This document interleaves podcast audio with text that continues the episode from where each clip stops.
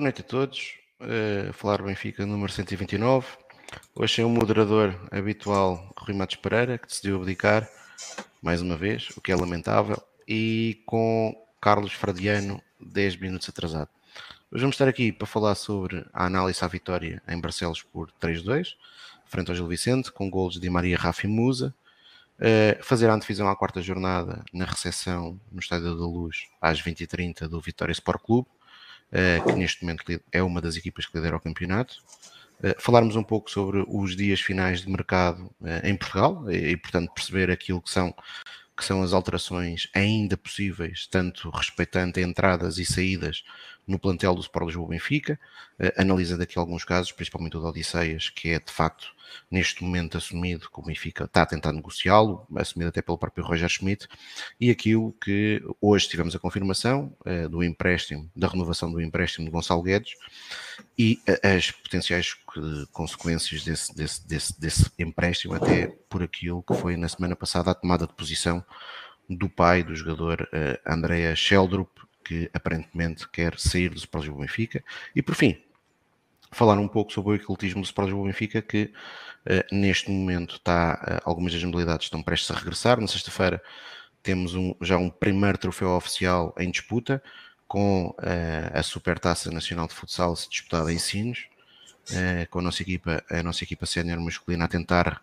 reconquistar um, uma competição que não vence desde 2016 e também falarmos aqui um pouco com o cuidado que neste momento temos que ter eh, do que se passa eh, na situação do handball. Eu aproveitava nesta fase, até porque temos tido, ou tivemos aqui algumas pessoas que nos que, que queriam saber a nossa opinião sobre aquilo que se passou e que está a passar no futebol português nas últimas horas. Uh, até porque ontem tivemos mais um episódio uh, de uma sequela que é conhecida há 40 anos em Portugal como Fox Crime, patrocinada por um clube com sede em Contumil mais uma vez percebemos que de facto o campeonato nacional este ano vai ser disputado não só dentro das quatro linhas, mas também muito fora da, da, das quatro linhas. Era interessante perceber que o VAR, uh, que o VAR de ontem, o senhor que foi VAR de ontem, na partida de ontem do Futebol Clube do Porto em Vila do Conde, que foi o mesmo senhor que viu um penalti, uma grande penalidade contra o Sport Lisboa Benfica na última jornada contra a Estrela da Amadora no estádio do Sport Lisboa Benfica, um, ehm, que a decisão teve que ser revertida pelo VAR. Ontem, na qualidade de VAR, não tenha visto uh, muito do que se passou no estádio, principalmente relativamente às entradas uh, do jogador do Futebol Clube Porto Eustáquio, que deveria ter sido expulso. Uh, e depois, claro, por muito que eu não gostasse de estar a falar sobre isto, é um pouco incompreensível como é que o Benfica até agora uh, pura e simplesmente não se pronunciou. Sabemos que o presidente defendeu que o Benfica não podia ir em contramão para, para, para, para não apoiar Pedro Proença. A verdade é que o, ir, uh, o não ir em contramão não está a beneficiar nada aquilo que são os interesses da, uh, da defesa do Sport Lisboa Benfica. Uh, e se há clube que neste momento se pode queixar de ter sido prejudicado na, na, nestas três primeiras jornadas, esse clube é o Sport Lisboa Benfica, com o silêncio, que de facto é um silêncio ensurdecedor por parte da estrutura do Sport Lisboa Benfica, que até tem tido alguns, alguns cartelheiros habituais dos últimos anos da propaganda, até a tentarem queimar enlumbrando o atual treinador do Sport Lisboa Benfica, que evidentemente Uh, Roger Schmidt não é imune à crítica e o que ele ganhou no ano passado, no passado está e no museu uh, fica, fica uh, os troféus ganhos estão e bem e portanto evidentemente que analisamos agora nesta época o trabalho de Roger Schmidt, mas temos pena que os cartelheiros estejam mais entretidos a atacar Roger Schmidt, alguns deles como João Brás Frado, que até já tivemos que já o tivemos aqui, Uh, alguém que tem no cadastro benfiquista ter sido vice-presidente de João Vale Azevedo e Luís Filipe Vieira. Uh, sem, nada, nada contra João Basfrado, mas uh, eu se tivesse um cadastro deste tipo, eu juro-vos que eu não. Eu, eu, continuaria a pagar as minhas cotas, mas jamais uh, imiscuiria a falar daquilo que são, que, são, que são os assuntos da vida cotidiana do Sporting Benfica, porque tinha vergonha do meu passado. Mas pronto, existe, existe. João Baixo Frado não é a única personagem que, apesar de ter um passado uh, bem uh, complicado, continua a debitar opinião. Temos o José Manuel Capristano, o outro arauto do benfiquismo, da desgraça do benfiquismo dos últimos anos, que constantemente nos brinda com pérolas uh, de apoio às atuais direções do clube. E portanto eu gostaria de ver uma reação do Sporting Benfica, porque aquilo que eu não quero ver, aquilo que eu gostava de não ter que ver, não, e, e, quando falo eu, falo de todos nós, aquilo que nós, creio eu, nenhum de nós queria assistir, era que, alguns esta época, tivéssemos o presidente Rui Costa a dar a cara pelo mau momento e a criticar arbitragens. E isto ocorreu no dia 2 de fevereiro de 2022, depois do Benfica perder em casa contra o Gil Vicente. E quando o título já estava perdido, e inclusive é o segundo lugar já estava muito longe. Agora, alguns perguntam, e é legítimo essa questão, que é, então, mas o Benfica pode fazer o quê? O Benfica pode, pode, vai gritar mais alto, vai para a rua. Bem, eu acho que o Benfica, para já, há uma coisa que o Benfica já há muitos anos deveria fazer um clube que tem. Uh, o Benfica deve ser caso único em todo o mundo, um, ehm, seja associativo, seja empresarial, que tendo uma força inigualável uh, a nível da opinião pública, pela massa adepta que apoia o Sport Lisboa Benfica, o Benfica nunca fazer uso da mesma para, para, para reivindicar seja o que for. Uh, portanto, o Benfica é um clube que basicamente uh, não utiliza a massa humana a incomparável massa humana que tem eh, a apoiar. Depois, e com isto eu não estou a dizer que o Benfica deva exortar a revoluções, mas o Benfica deve exortar a mudanças positivas no futebol português. Uh, custa-me, e custa-nos, creio eu, que a todos, que em janeiro de 2022 o Servir Benfica fez um comunicado com um conjunto de questões dirigidas aos responsáveis do Sport Benfica eh, e eu aqui queria me cingir ao ponto 10. Nessa altura, e estamos a falar de janeiro de 2022, este grupo de associados, que, o grupo de associados que constitui o Servir o Benfica, pediu ao clube, à sua direção, uma tomada de posição simples relativamente à publicação do registro do áudio dos vídeos árbitros, eh, à publicação eh, que o clube fizesse uma coisa relativamente à tecnologia utilizada pelo VAR para garantir que as linhas de fora de jogo não aconteciam situações similares àquelas que se passaram na semana passada no jogo com o Sporting e que os relatórios de avaliação, quer de árbitros, quer de VAR, fossem do conhecimento público. Além disto, eu podia eh, adicionar que era necessário perceber como é que têm sido feitas as, as subidas de alguns árbitros uh, ao escalão principal.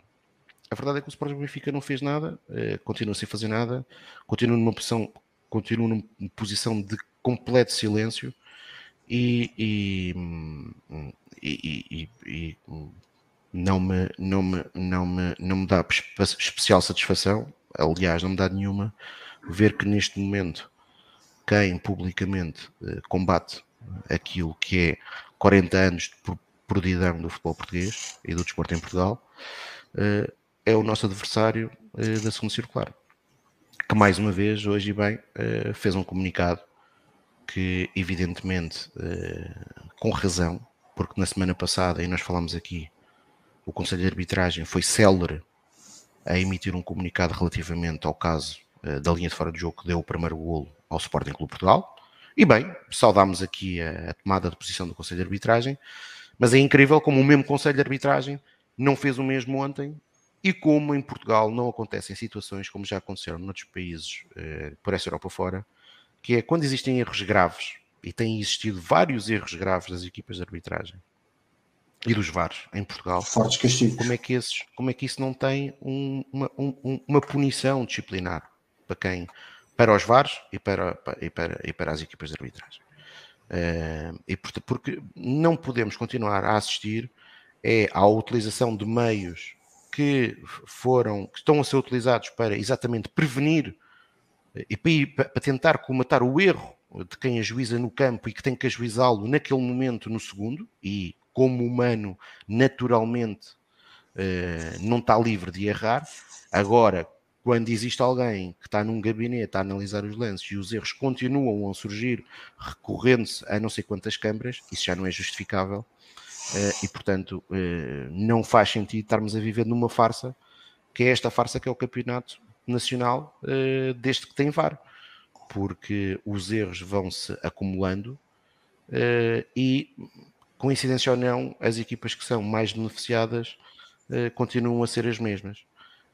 E nós não queremos ser beneficiados, não queremos é ser prejudicados e não queremos é ver os nossos adversários a terem um tratamento diferenciado àquele que tem o Sport Lisboa Benfica. Recordamos aqui que o Benfica perdeu esta época um jogo na primeira jornada do campeonato com uma expulsão de Musa. Todos nós concordámos que de facto o Lenço Musa uh, teve uma abordagem infeliz e foi expulso. Ontem, situações similares, pelo menos uma delas claríssima, uh, passou completamente ao lado tanto da equipa de arbitragem como do VAR. E isso é injustificável. Existem os recursos aos meios tecnológicos que hoje existem na arbitragem nacional.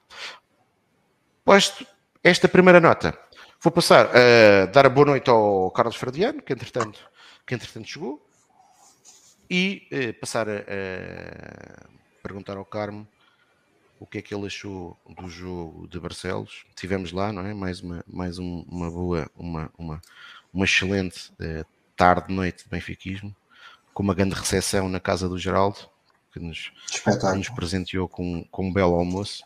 É, pena termos levado o Zagal. É, o Zagal é que estragou tudo, não é? é mas pronto. É, tinha, tínhamos que levar alguém para o cão do, para o cão do Geraldo se entreter. É, é verdade. Mas, Carlos, a arte vem receber do Norte. E como é que viste a exibição do Super Lisboa Benfica? Ora, saudações benfiquistas a todos. Um, a tua introdução sobre o eterno problema da, das arbitragens é, concordo perfeitamente.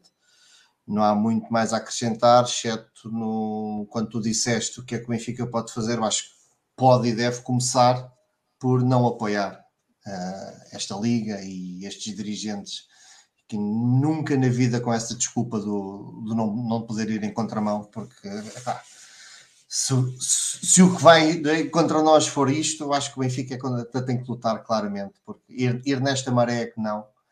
E epá, é assim, se eu posso aceitar que o penalti é duvidoso porque não há nenhuma imagem que seja suficientemente clara, epá, os lances do Eustáquio são inaceitáveis que passem ao lado do VAR. E, epá, e é como tu disseste não é aceitável. Estes erros com o VAR não são aceitáveis. Eu sempre defendi e continuo a defender, em teoria, o VAR e a utilização desta, desta ferramenta para,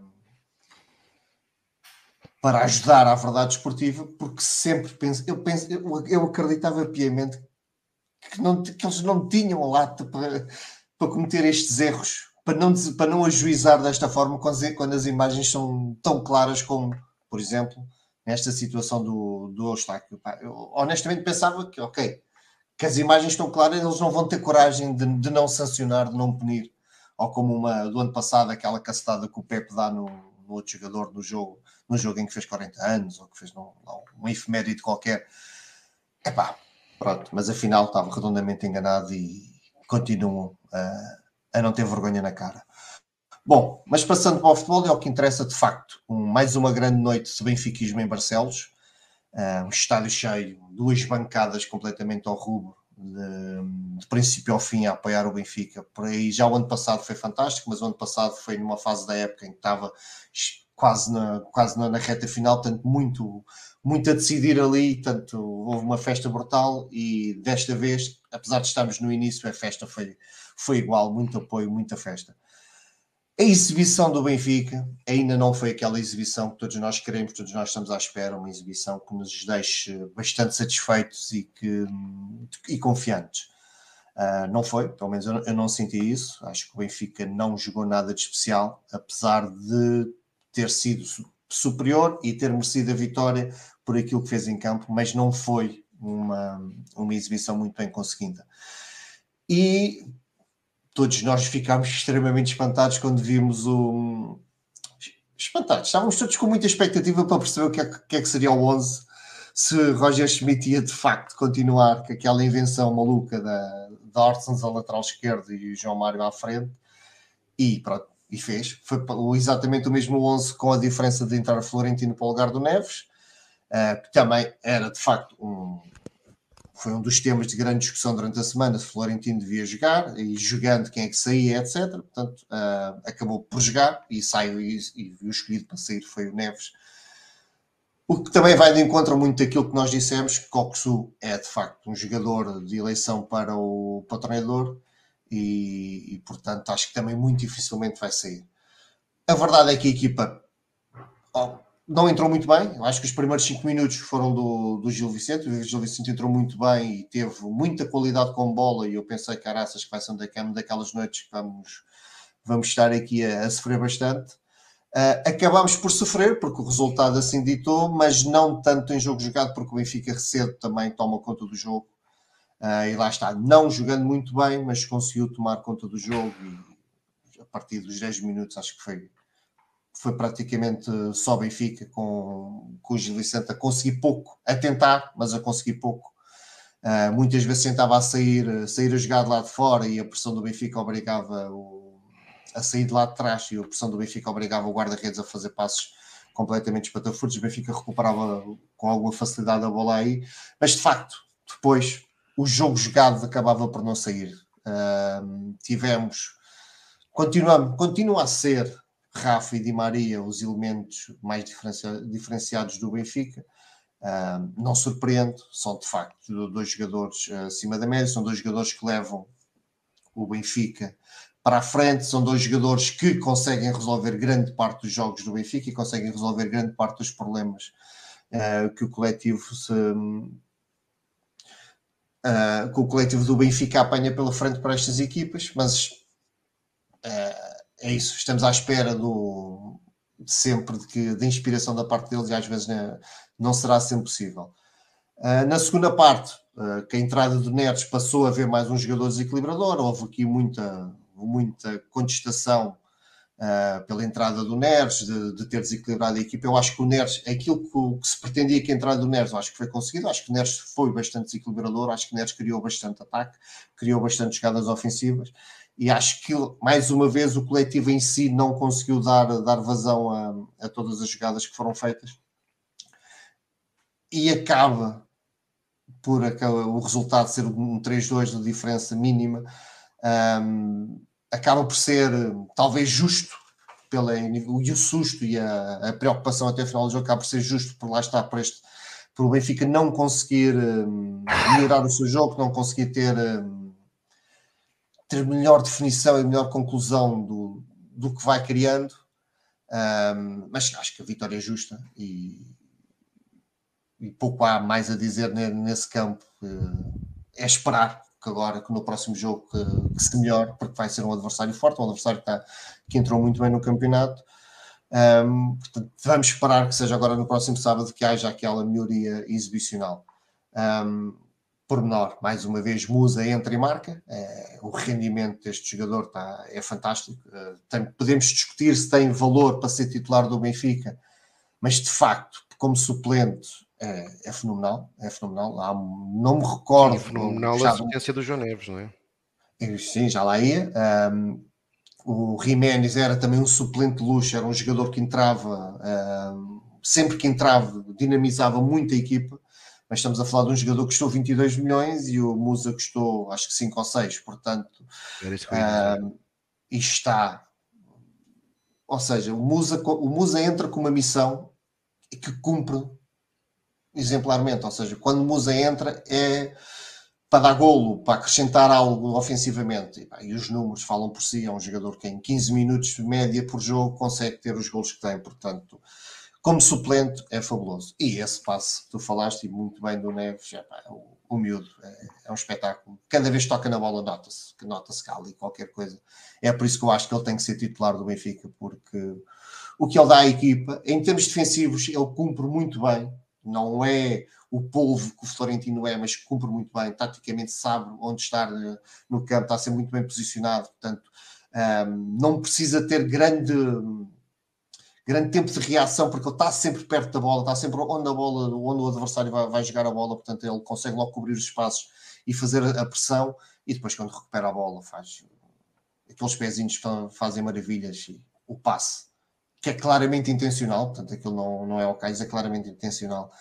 e, e deu ali um. mereceu, foi ainda bem que acaba por, por ser uma assistência para o, para o Musa, que o Musa consegue concluir aquele passo, porque aquele passo é, é um gol. É o médio mais, mais completo do Benfica. É, sem dúvida, sem dúvida, porque é, nós, nós já dissemos, já falámos muitas vezes sobre isso, e aqui também eu já disse, eu acho que ele defensivamente é muito bom e ofensivamente é muito bom. Pronto, em termos de quando fazemos a comparação com o Florentino, acho que ele perde pouco para o Florentino e ganha muito ao Florentino em termos ofensivos. Portanto, perde pouco em termos defensivos e ganha muito em termos ofensivos. Olha, antes de passar, ao, antes de passar, antes de passar ao Carlos, uh, aqui uma observação do Walter, que já agora se quiseres comentar relativamente ao, ao Arthur. O Cabral, é verdade. É verdade. Todos nós estamos à espera que o Cabral... Lá está. Um jogador quando custa 20 milhões ou 25 ou algo, algo desse ano, nós esperamos muito. É um facto. Eu acho que aqui o Roger, eu, apesar de eu perceber o porquê do Roger Smith o meter, eu acho que aqui também tem um pouco de culpa, porque acho que também é óbvio que o Arthur ainda não está preparado, talvez fisicamente, mas pelo menos coletivamente, taticamente, que, que a equipa não, ainda não está preparada. Se calhar, se tem ficado mais um, um jogo na, na, no banco, acho que poderia ser melhor para ele. Também acho que é cedo demais para fazermos análises definitivas, acho que isso também não é justo, uh, mas de facto, teve muito pouco em jogo, mas também a equipa também não lhe deu o jogo devido. Há lá um lance ou dois em que ele desiste, eu fiquei assim, em que há um, há, um, há um passo mal feito para ele, em que ele, o, o jogador do, do Gil Vicente consegue chegar à primeira bola, mas ele desiste do lance. Uh, isso também não é, não é positivo e não deixa boa imagem para, para os adeptos que estão tão ávidos de, de o ver jogar. Uh, mas acho que temos de ter um bocadinho de paciência, mas de facto, 20 milhões pesam, portanto, no momento em que ele tem a bola, existe qualquer coisa. Mas, oh, Tiago, é engraçado que ele tem lá aquele lance de aquele, aquele cabeceamento que podia perfeitamente ter dado gol, o guarda-redes esteve bem. Se aquela bola entra, a mesma exibição, o mesmo jogador teria outras, outras análises, outros elogios. É, o futebol é isto, também sabemos que o futebol é isto, então principalmente avançados, aquela, aquele clichê dos avançados vivem de golos pelo menos para a percepção dos adeptos, para a tolerância dos adeptos, uh, isso também é importante. Vamos dar tempo ao tempo, uh, mas uma coisa é certa, e tu sendo um grande defensor do Gonçalo Ramos, só para concluir, tu sendo um defensor do Gonçalo Ramos, e acho que é, perfeito, é justo, é um jogador perfeito, totalmente diferente de Ramos. Não podemos esperar que ele dê, em termos de coletivo, em termos de entreajuda e jogo fora da área, aquilo que o, que o Ramos dava Portanto, nós temos que estar preparados para isso e o próprio treinador tem que estar preparado para isso, porque a equipa tem que chegar de forma diferente. E acho que é esse, é um dos problemas do Benfica atual, é que está a querer jogar como o ano passado, quando não tem um avançado semelhante e não tem um meio campo semelhante. Portanto, Roger Schmidt ainda vai ter aqui muito trabalho para, para mudar a equipa, porque a equipa precisa mesmo ser mudada e para melhorar e para voltar às exibições que todos nós queremos. Boas, Carlos. Olha, eu aproveitava, obviamente que podes, que podes depois fazer também aqui a, análise ao jogo, mas agarrando aqui no comentário do Mário uh, e entroncando aqui um pouco naquilo que disse o Pedro, também relativamente ao Di Maria, que é desde aquele lance no Bessa em que Di Maria é substituído, uh, Di Maria nunca mais é substituído. Na semana passada dá umas declarações antes do jogo a dizer que o treinador sabe que eu não gosto de ser substituído e a verdade é que parece que agora Di Maria tem um red passe de 90 minutos uh, e independentemente da qualidade de Maria, que evidentemente é muita, uh, mas ficou a ideia, pelo menos quem estava, pelo menos para mim, uh, e creio que depois foi corroborada por, por quem falei no pós-jogo e, e mesmo quem viu o jogo na televisão, que Di Maria estava-se completamente a arrastar. E a pergunta é: o líder que nós vimos, de Roger, a liderança que Roger Schmidt de facto demonstrou no ano passado, uh, que claramente nós percebíamos que tinha, tinha tinha o balneário consigo. Eh, este ano parece que não, que não está a ser igual. Concordas ou não?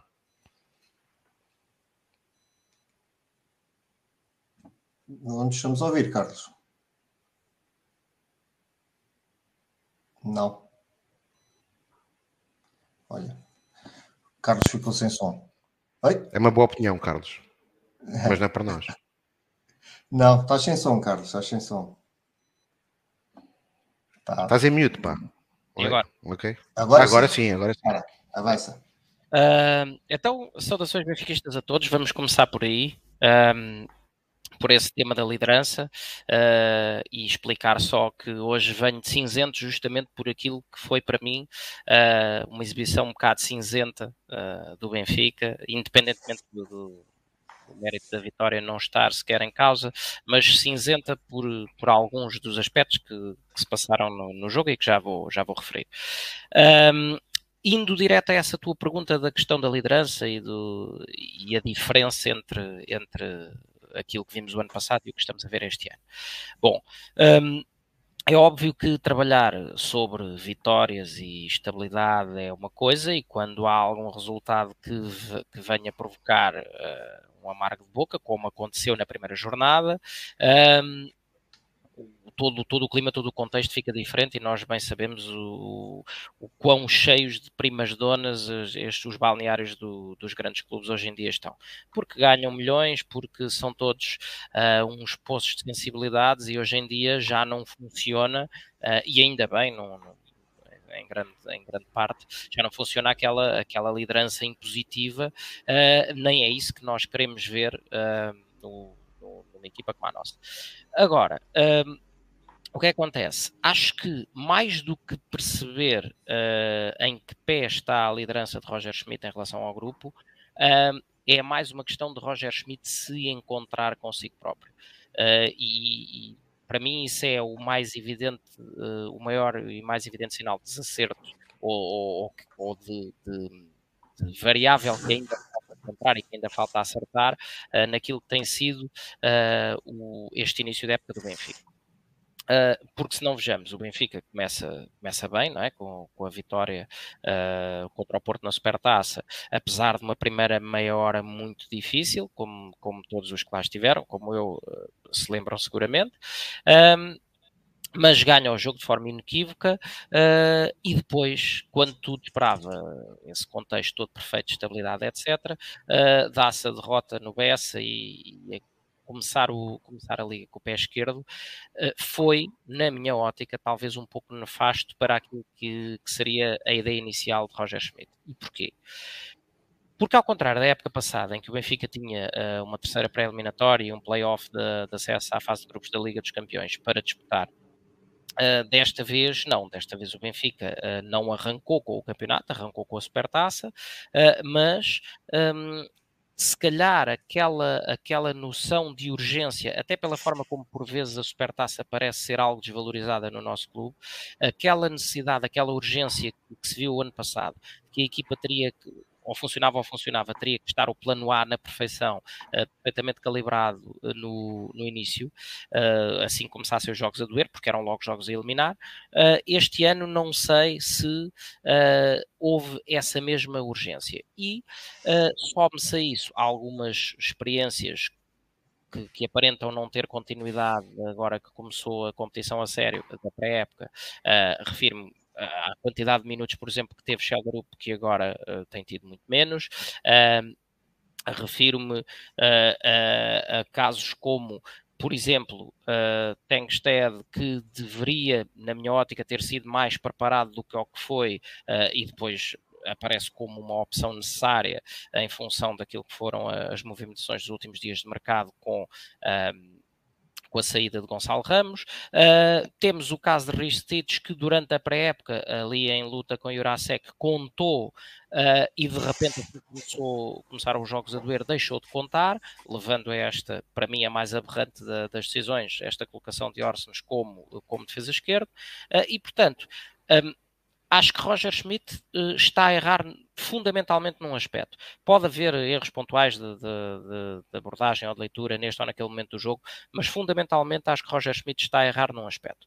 Roger Schmidt habituou-nos a ter um determinado núcleo duro de, jogadores no, com os quais ele confia mais ou menos cegamente.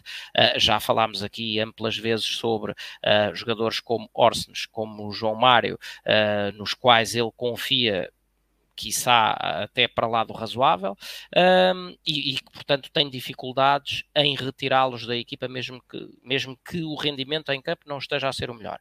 Sumou-se a este, para mim, claramente, desde, o, desde a pré-época e agora com os quatro jogos a doer, uh, mais um jogador que para ele tem o estatuto intocável, que é o caso de Coxo. Uh, e, portanto, o que está, para mim, o grande erro, até ao momento, o único grande erro de Roger Schmidt é que está a querer Uh, replicar, e o Pedro falou nisso, replicar a fórmula, o modelo uh, do ano passado, que funcionou tão bem à, à primeira uh, e ficou tão afinadinha à primeira, com outros jogadores. Desde logo, as, as diferenças absolutamente fundamentais na defesa. E falo nas duas pontas da defesa, ou seja, falo num caso de um Grimaldo que desapareceu e tudo aquilo que trazia ao jogo, e falo de Gonçalo Ramos, que era o nosso primeiro defesa e que influenciava brutalmente toda a capacidade de pressão alta da equipa, e neste momento não temos nenhum jogador com essas características. Mas apesar de tudo, um, o plantel, uh, com algumas lacunas, nomeadamente nas laterais, é, parece-me, proporcionalmente mais rico e com mais opções do que o era no ano passado. Um, mas uh, há estas zonas fulcrais onde Roger Schmidt ainda não conseguiu encontrar uh, maneira da sua fórmula inicial funcionar. Há o caso, repito, de Coxo, que veio para ser um Enzo 2.0 e é um jogador muito diferente, é um jogador ideal para jogar num, meio campo a 3 em que há um duplo pivô e ele é o vértice mais adiantado do triângulo e não a fazer a saída de bola como lhe tem sido frequentemente pedido.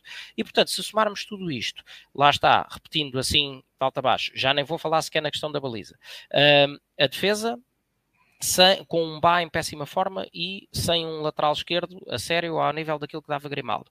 O meio campo com aquilo que para mim é um equívoco relativamente à colocação de Coxu e uma, e, uma, e uma linha da frente, uma linha de ataque, onde além da eventual intocabilidade de Di Maria, um, falta um Gonçalo Ramos.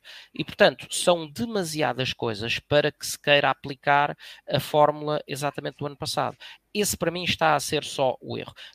Depois a questão se isso se reflete, num, se, é, se, é, mais ou menos liderança, uh, quando as vitórias se sucedem, uh, e nomeadamente alicerçadas em boas exibições, ninguém questiona uh, a liderança, ninguém questiona as opções do timoneiro.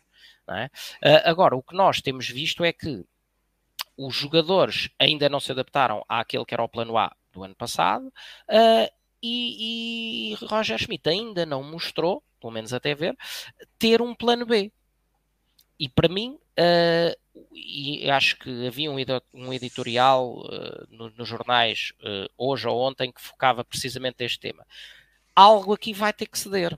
Ou o, o, Roger Schmidt vai conseguir reformatar alguns jogadores àquilo que é a sua ideia, aquele 4-2-3-1 que, tanto, que com tanto sucesso implementou o ano passado a funcionar desde o início, mas com outros uh, protagonistas uh, em posições-chave que depois se influenciam como um todo, ou Roger Schmidt vai ter que perceber que Uh, mesmo com este plantel mais rico, com uma aparente crise de abundância, nomeadamente no meio campo para a frente, uh, não pode replicar a 100% aquela fórmula que, que, que, usou o ano passado com sucesso. Uh, e, portanto, entre uma situação e outra, é que está o plano o ponto onde, na, na, minha ótica, neste momento, Roger Schmidt se encontra, uh, que faz com que não esteja exatamente em zona nenhuma. E por isso é que o Benfica tem sido tão oscilante. Se não vejamos, fazendo a ponte para, para o jogo e o tal motivo, como eu disse, de, de, de vir, de vir de cinzento. Uh, o Benfica tem os tais primeiros 5 minutos, como disse o Pedro e bem, uh, com alguma dificuldade, mas a seguir ali a partir dos 10 pega no jogo. Benfica pega no jogo, mas uh, tirando um remate ao lado de João Mário ao, ao quarto de hora, não tinha ainda rematado vez nenhuma quando surgiu o penalti. Portanto, o penalti, que eu não discuto, aceitava perfeitamente se, se, o árbitro não o marcasse, porque é ali muito em cima do risco, uh, poderia haver dúvidas.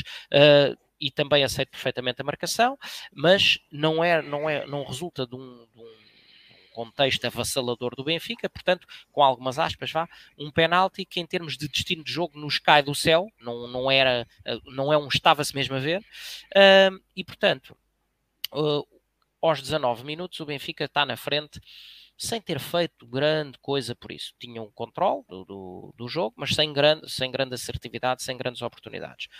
Mantém-se por cima do jogo, sem grandes, uh, sem, assim, sem, sem grandes uh, oportunidades de perigo. Tem mais um remate aos 22 por Artur Cabral uh, e mais nada de relevante na primeira parte.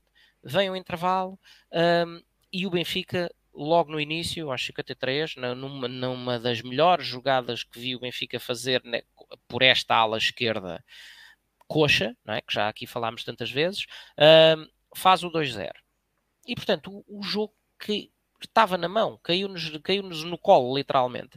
Uh, e o que se passa a partir daí uh, é um bocado incompreensível entre os casos, como foi aqui falado, uh, Di Maria já há um bocado de rastos, uh, mas não ser substituído. Portanto, aqui, uh, opção não assumida ou não tomada, na minha ótica, do treinador. Uh, aquela dupla troca do meio campo, saindo uh, Coxu e, e, Florentino para a entrada de João Neves e Chiquinho, nada contra João Neves, que continua a ser soberbo a jogar a bola e ainda, ainda descongela aquela assistência para Musa, mas Chiquinho uh, cada vez mais mostra ser curto, uh, mas disfarça mais quando tem, por exemplo, Florentino ao seu lado, uh, o homem tampão que defende tudo e mais alguma coisa. Uh, depois. Mas jogou muito com o João Neves no ano passado, não é? Jogou, jogou muito, muito, com o João Neves. No, Neves. no final da época, Neves, nomeadamente a dupla foram ele, eram eles. No período, no período imediatamente a seguir à saída de Enzo, foi, foi, foi, aliás, o melhor período que me lembro de ver de Chiquinho, sinceramente. Aquilo, aquele período, para mim, foi algo mais do que foi um Chiquinho a 130%. Aquilo não é o Chiquinho, aquilo estava a acontecer ao Chiquinho.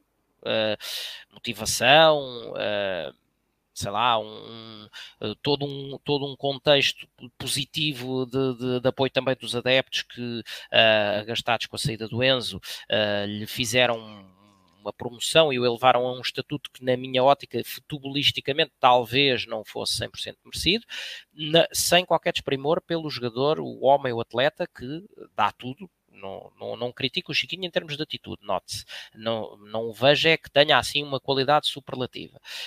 Um, Arthur Cabral, claramente um peixe fora da água, porque uh, tal como tal como e já foi referido aqui nos comentários, tal como foi dito para Turbine, que é ah, chegou há 5, 6 dias e tal, tem que se entrosar, etc, etc. Uh, para mim, o que está a, a fazer-se neste momento em relação a Artur Cabral é prejudicial. Portanto, acho que o jogador uh, ganhava mais em estar mais uma ou duas semanas de fora uh, a ganhar entrosamento sério com os colegas, uh, para depois então entrar já num, num, num, patamar, digamos assim, de simbiose com o resto da equipa, que neste momento claramente não tem. sobre Orsens à esquerda, acho que já basicamente uh, tudo ou quase tudo terá sido dito. Uh, e portanto, o Benfica, quando tinha o jogo na mão, deixa o jogo e, e, já com, portanto, com Di Maria uh, em queda acentuada e não sendo substituído, deixa o jogo resvalar para um para um patamar de, de, de, jogo partido, daqueles como diziam os comentadores, e é um facto, é muito bonito aquilo de ver na televisão, bola cá, bola lá, mas um jogo completamente descontrolado. E se não vejamos o que é que acontece em termos estatísticos no fim do jogo. 48% de posse de bola para, eh, para o Gil Vicente, 52% para nós. Portanto, Há uma recuperação brutal do Gil Vicente na segunda na parte. Na segunda parte. Faltas cometidas 16-14, ela por ela. Remates 12 para o Gil Vicente, 13 para o Benfica. Remates que tenham acertado na baliza, 6 para o Gil Vicente, 7 para o Benfica. Portanto, o que eu vi foi o Benfica, depois de estar a ganhar 2-0, deixar-se igualar no jogo. E o, e o relógio a andar. Uh, e alguma incapacidade quiçá, ou, ou, discordância com aquilo que se estava a passar, que não é costume em Roger Schmidt, costumamos aqui dizer que ele vê o mesmo jogo que nós, uh, portanto, mas ou ele estava a ver outro jogo, ou então um, não fazer nada para segurar, para pôr a equipa de volta no, no controle do jogo. Reparem, o Benfica sofre o 2 a 1 numa coleção de ressaltos entre a meia-lua e a zona do penalti inacreditável. Não estávamos a ter a bola? Não estávamos a Ninguém consegue tirar a bola dali, a bola anda para ali, há uma, uma primeira, uma segunda, uma terceira bola, até que vai parar ao, aos pés do, do, avançado, que remata. Uh, há quem diga que Samuel Soares, talvez, não sei o quê, porque lhe tocou. Epá, o remate é feito ali da zona do penalti. também não percebe essa. Okay? O remate é feito da zona do penalti. É verdade que Samuel Soares ainda toca na bola, mas àquela distância acho impossível pedir mais. O lance do, do 3-2, epá, se nos lembramos de, das reviengas de Bá no Bessa, que deram o 3 a 2, mas para os achatrazados. o que é que passou na cabeça do Chiquinho que acha que aos 90 mais 3 ou mais 4, ou lá o que é, uh, deve sair da área fazendo uh, uma, um passe de tango sobre um dos adversários e sair em simulação ou em suplesse do outro? Epá, é inacreditável. Portanto, mais uma vez, nós sofremos dois golos um, por erros próprios, de três ordens de razão, principalmente. Primeiro, uh, alguma falha episódica ou não, ou incapacidade de Roger Schmidt em ter uh, colocado o Benfica de novo com as rédeas do jogo na mão, uh, permitindo o prolongar daquele tal jogo quebrado do bola cá, bola lá, que não interessa a ninguém, nomeadamente a uma equipa com aspirações como a nossa, a que está a ganhar primeiro 2-0 e depois por 3-1. Um, e depois, por erros individuais. Um primeiro, o do, o do, o do 2-1, um erro coletivo, porque pá, nem consigo apontar o dedo a um jogador, porque andam ali todos naquela, naquela sequência de molhadas uh, e de ressaltos que, que, que, resultam na tal sobra para o avançado Gil Vicente, uh, e o segundo, um erro individual de Chiquinho. Um, e portanto, o Benfica tem duas vantagens confortáveis de dois golos uh, e em nenhuma das vezes se mostrou capaz de, de serenar o jogo, de, de, de, de efetivamente comandar o jogo. Um, epá, inexplicavelmente. Ou porque efetivamente há uma série de peças um, que, de uma forma ou de outra, uh, têm estado fora do sítio. Portanto, o que, o que urge, o que urge aqui, uh, pela parte do, do, nosso treinador e líder, okay? porque uh, na senda do que falei aqui já há uma, duas semanas sobre, a questão do, caso, do caso Vlaco pode-se gostar, pode não se gostar da, das tomadas de posição, mas Roger Schmidt é pago para isso e tem-nas tem assumido, tem, tem tomado, uh, tem feito, uh, tem feito posições afirmativas sobre uh, o que ele pensa de alguns jogadores e as escolhas assim o demonstram. Foi assim com o Flaco Dimes, é assim com esta insistência com a qual eu discordo plenamente, mas, mas é de Orson colocado onde está. Um, e portanto, um, tem que encontrar rapidamente um caminho que con consiga conciliar a ideia de jogo que ele tem ou as adaptações que essa ideia precisa e os jogadores que dispõe no plantel.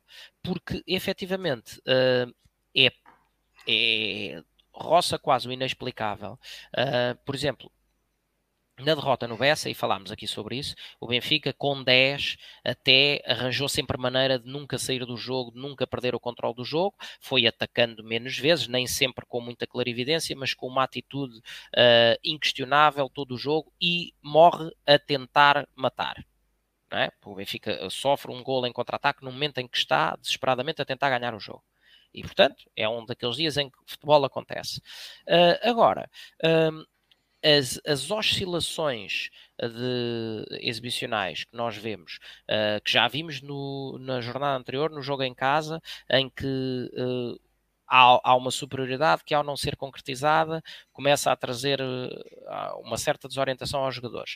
Uh, e agora, nesta deslocação a Barcelos, uh, em que o Benfica, como disse, até, até, até se vê por duas vezes na posse de uma vantagem de dois golos, e mesmo assim nunca conseguiu comandar as operações.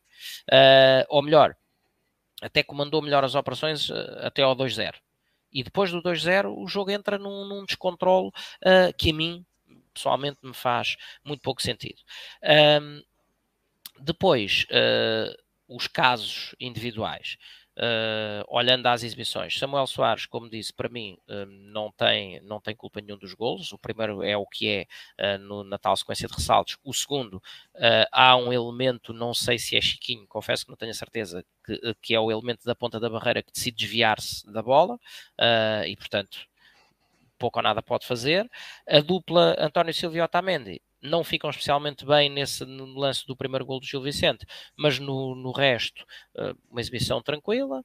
Uh, bah, ficou na retina um lance em 90 minutos, em que faz uma arrancada, uma subida pela direita.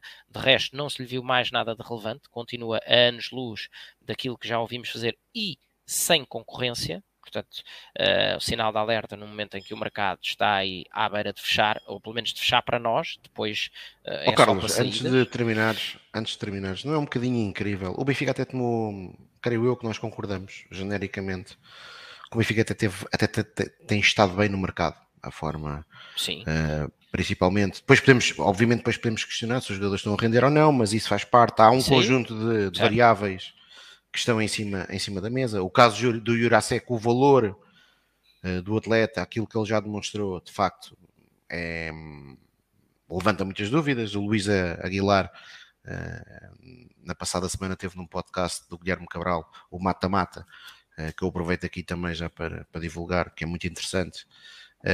Um, e, e, e, relativamente ao, ao Jurasek disse algo que de facto faz todo sentido, que é raramente alguém que diz que faz um mau negócio está a, gritar aos céus a dizer que fez um mau negócio. Uh, normalmente isso significa exatamente o contrário, e a verdade é que o presidente do Slavia de Praga fez questão de dizer que fez um, um tão mau negócio, que é só o melhor negócio de sempre do, do Slavia até hoje, e a verdade é que o Jurasek, uh, daquilo que nós vimos até agora, evidentemente que ainda terá Uh, para já a herança é pesada, Grimaldo foi, é um, foi um jogador que deixou evidentemente uma marca muito positiva nos anos que teve no Benfica, uh, mas a verdade é que ainda não demonstrou que esteja nem sequer perto de, de uma transferência assim, acima dos 5 milhões, quanto mais dos 14. Mas o Benfica, o Benfica que se falou tanto no ano passado que necessitava de um concorrente para Gilberto, para Gilberto, para Bá, que já se sabia que, que Gilberto ia sair, que se falou em atletas e falou-se muito no Tiago Santos, que acabou depois por ir para o Lille do Estoril.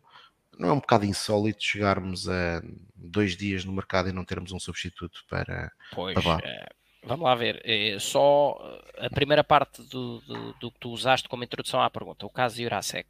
Acho que a palavra-chave da tua questão é precisamente o ainda. Vamos lá ser sinceros. Uh, Jurasek faz os segundos 45 minutos da supertaça uh, e depois lesionam-se, ou lesionam-no, para, ser mais, para ser mais justo, no Bessa. Portanto, quer dizer, não temos, não temos tempo de jogo em, em quadro competitivo para uh, dizer grande coisa sobre o Jurasek. Se me perguntam se eu, pelo, pelo price tag que ele tem, esperava que ele chegasse e, e fizesse uma entrada como fez o Enzo no ano passado, claro, com aquele preço, eu esperava que chegasse ali e, e 10 minutos depois de o ver jogar dizia, epá, estou descansadíssimo, temos aqui um lateral esquerdo de mão cheia. Agora a verdade é que temos um jogo e pouco um, Sim, é oficial, não é? oficial, mas já tinhas a pré-época. Por exemplo, dando, olhando agora para o teu exemplo, olhando agora para o teu exemplo, e tu por acaso eras alguém até, e eu faço-te aqui justiça, que eh, já tinha visto o Enzo jogar. Sim. E tu, quando o Enzo, fala, várias vezes, e ainda foram algumas semanas que se falou no Enzo, e tu aqui disseste que o Enzo ia chegar cá e ia pegar destaca, eu confesso não conhecia o jogador, e quando o Enzo chegou no primeiro jogo contra o Nice de França, o particular, epá, dificilmente nós não percebíamos que das duas uma, ou aquilo, era, ou aquilo era de facto uma noite muito especial do Enzo, ou de facto era reforço, não é? Certo, mas uh, há, que, há, há, uma, há uma que nuance comprovou logo de seguida, o Jurasek não, não é? Há um, mas há uma nuance que convém não esquecer e que eu estou sempre a levantar essa, esse tema quando se fala de reforços sul-americanos. Vêm no auge da sua forma, vêm com o campeonato a meio, ok? Qualquer jogador que venha do Brasil ou da Argentina que, para, para o nosso início de época um, vem com a rotação no máximo. É? E o Urasek terá vindo, acredito eu, eu não conhecia o jogador, agora digo-te eu sobre o Urasek, é? eu não conhecia o jogador, mas, mas estando, estando a atuar no Slavia de Praga, estamos a falar de um jogador que vem em, em estado pré-época, não é? como, como os outros. Uh, repara, falamos, falamos de jogadores que tu já conheces. Tu vias agora estas quatro primeiras exibições do Bá e dizias quem é este senhor, não é? Eh, não, pela mostra destes quatro jogos, não contratavas o Bá de certeza. Não, está bem, mas houve lá, mas o Bá, pronto, mas, temos, mas, mas, mas o Bá, para mim, e eu posso falar do Bá sem qualquer problema, porque eu no ano passado achei interessante o Benfica quando foi buscar o Bá, eh, quando o Bá começou a jogar, eh, é claramente para mim, era claramente para mim um upgrade ao Gilberto. Ao Gilberto, sim. Neste momento, e já o disse noutros programas aqui, acho que o Bá não está a evoluir nem no aspecto ofensivo, nem no aspecto defensivo. Certo. Não Pronto, sei, não sei se por falta de concorrência... Parece o mesmo jogador que, que, que chegou. Eu, para mim, parece-me um jogador pior, honestamente. Ou, ou, certo, ou, ou, melhor, o mesmo jogador, mas em pior forma, vá. Claro, assim. claro que podemos. Assumindo que o jogador aqui... não desaprende.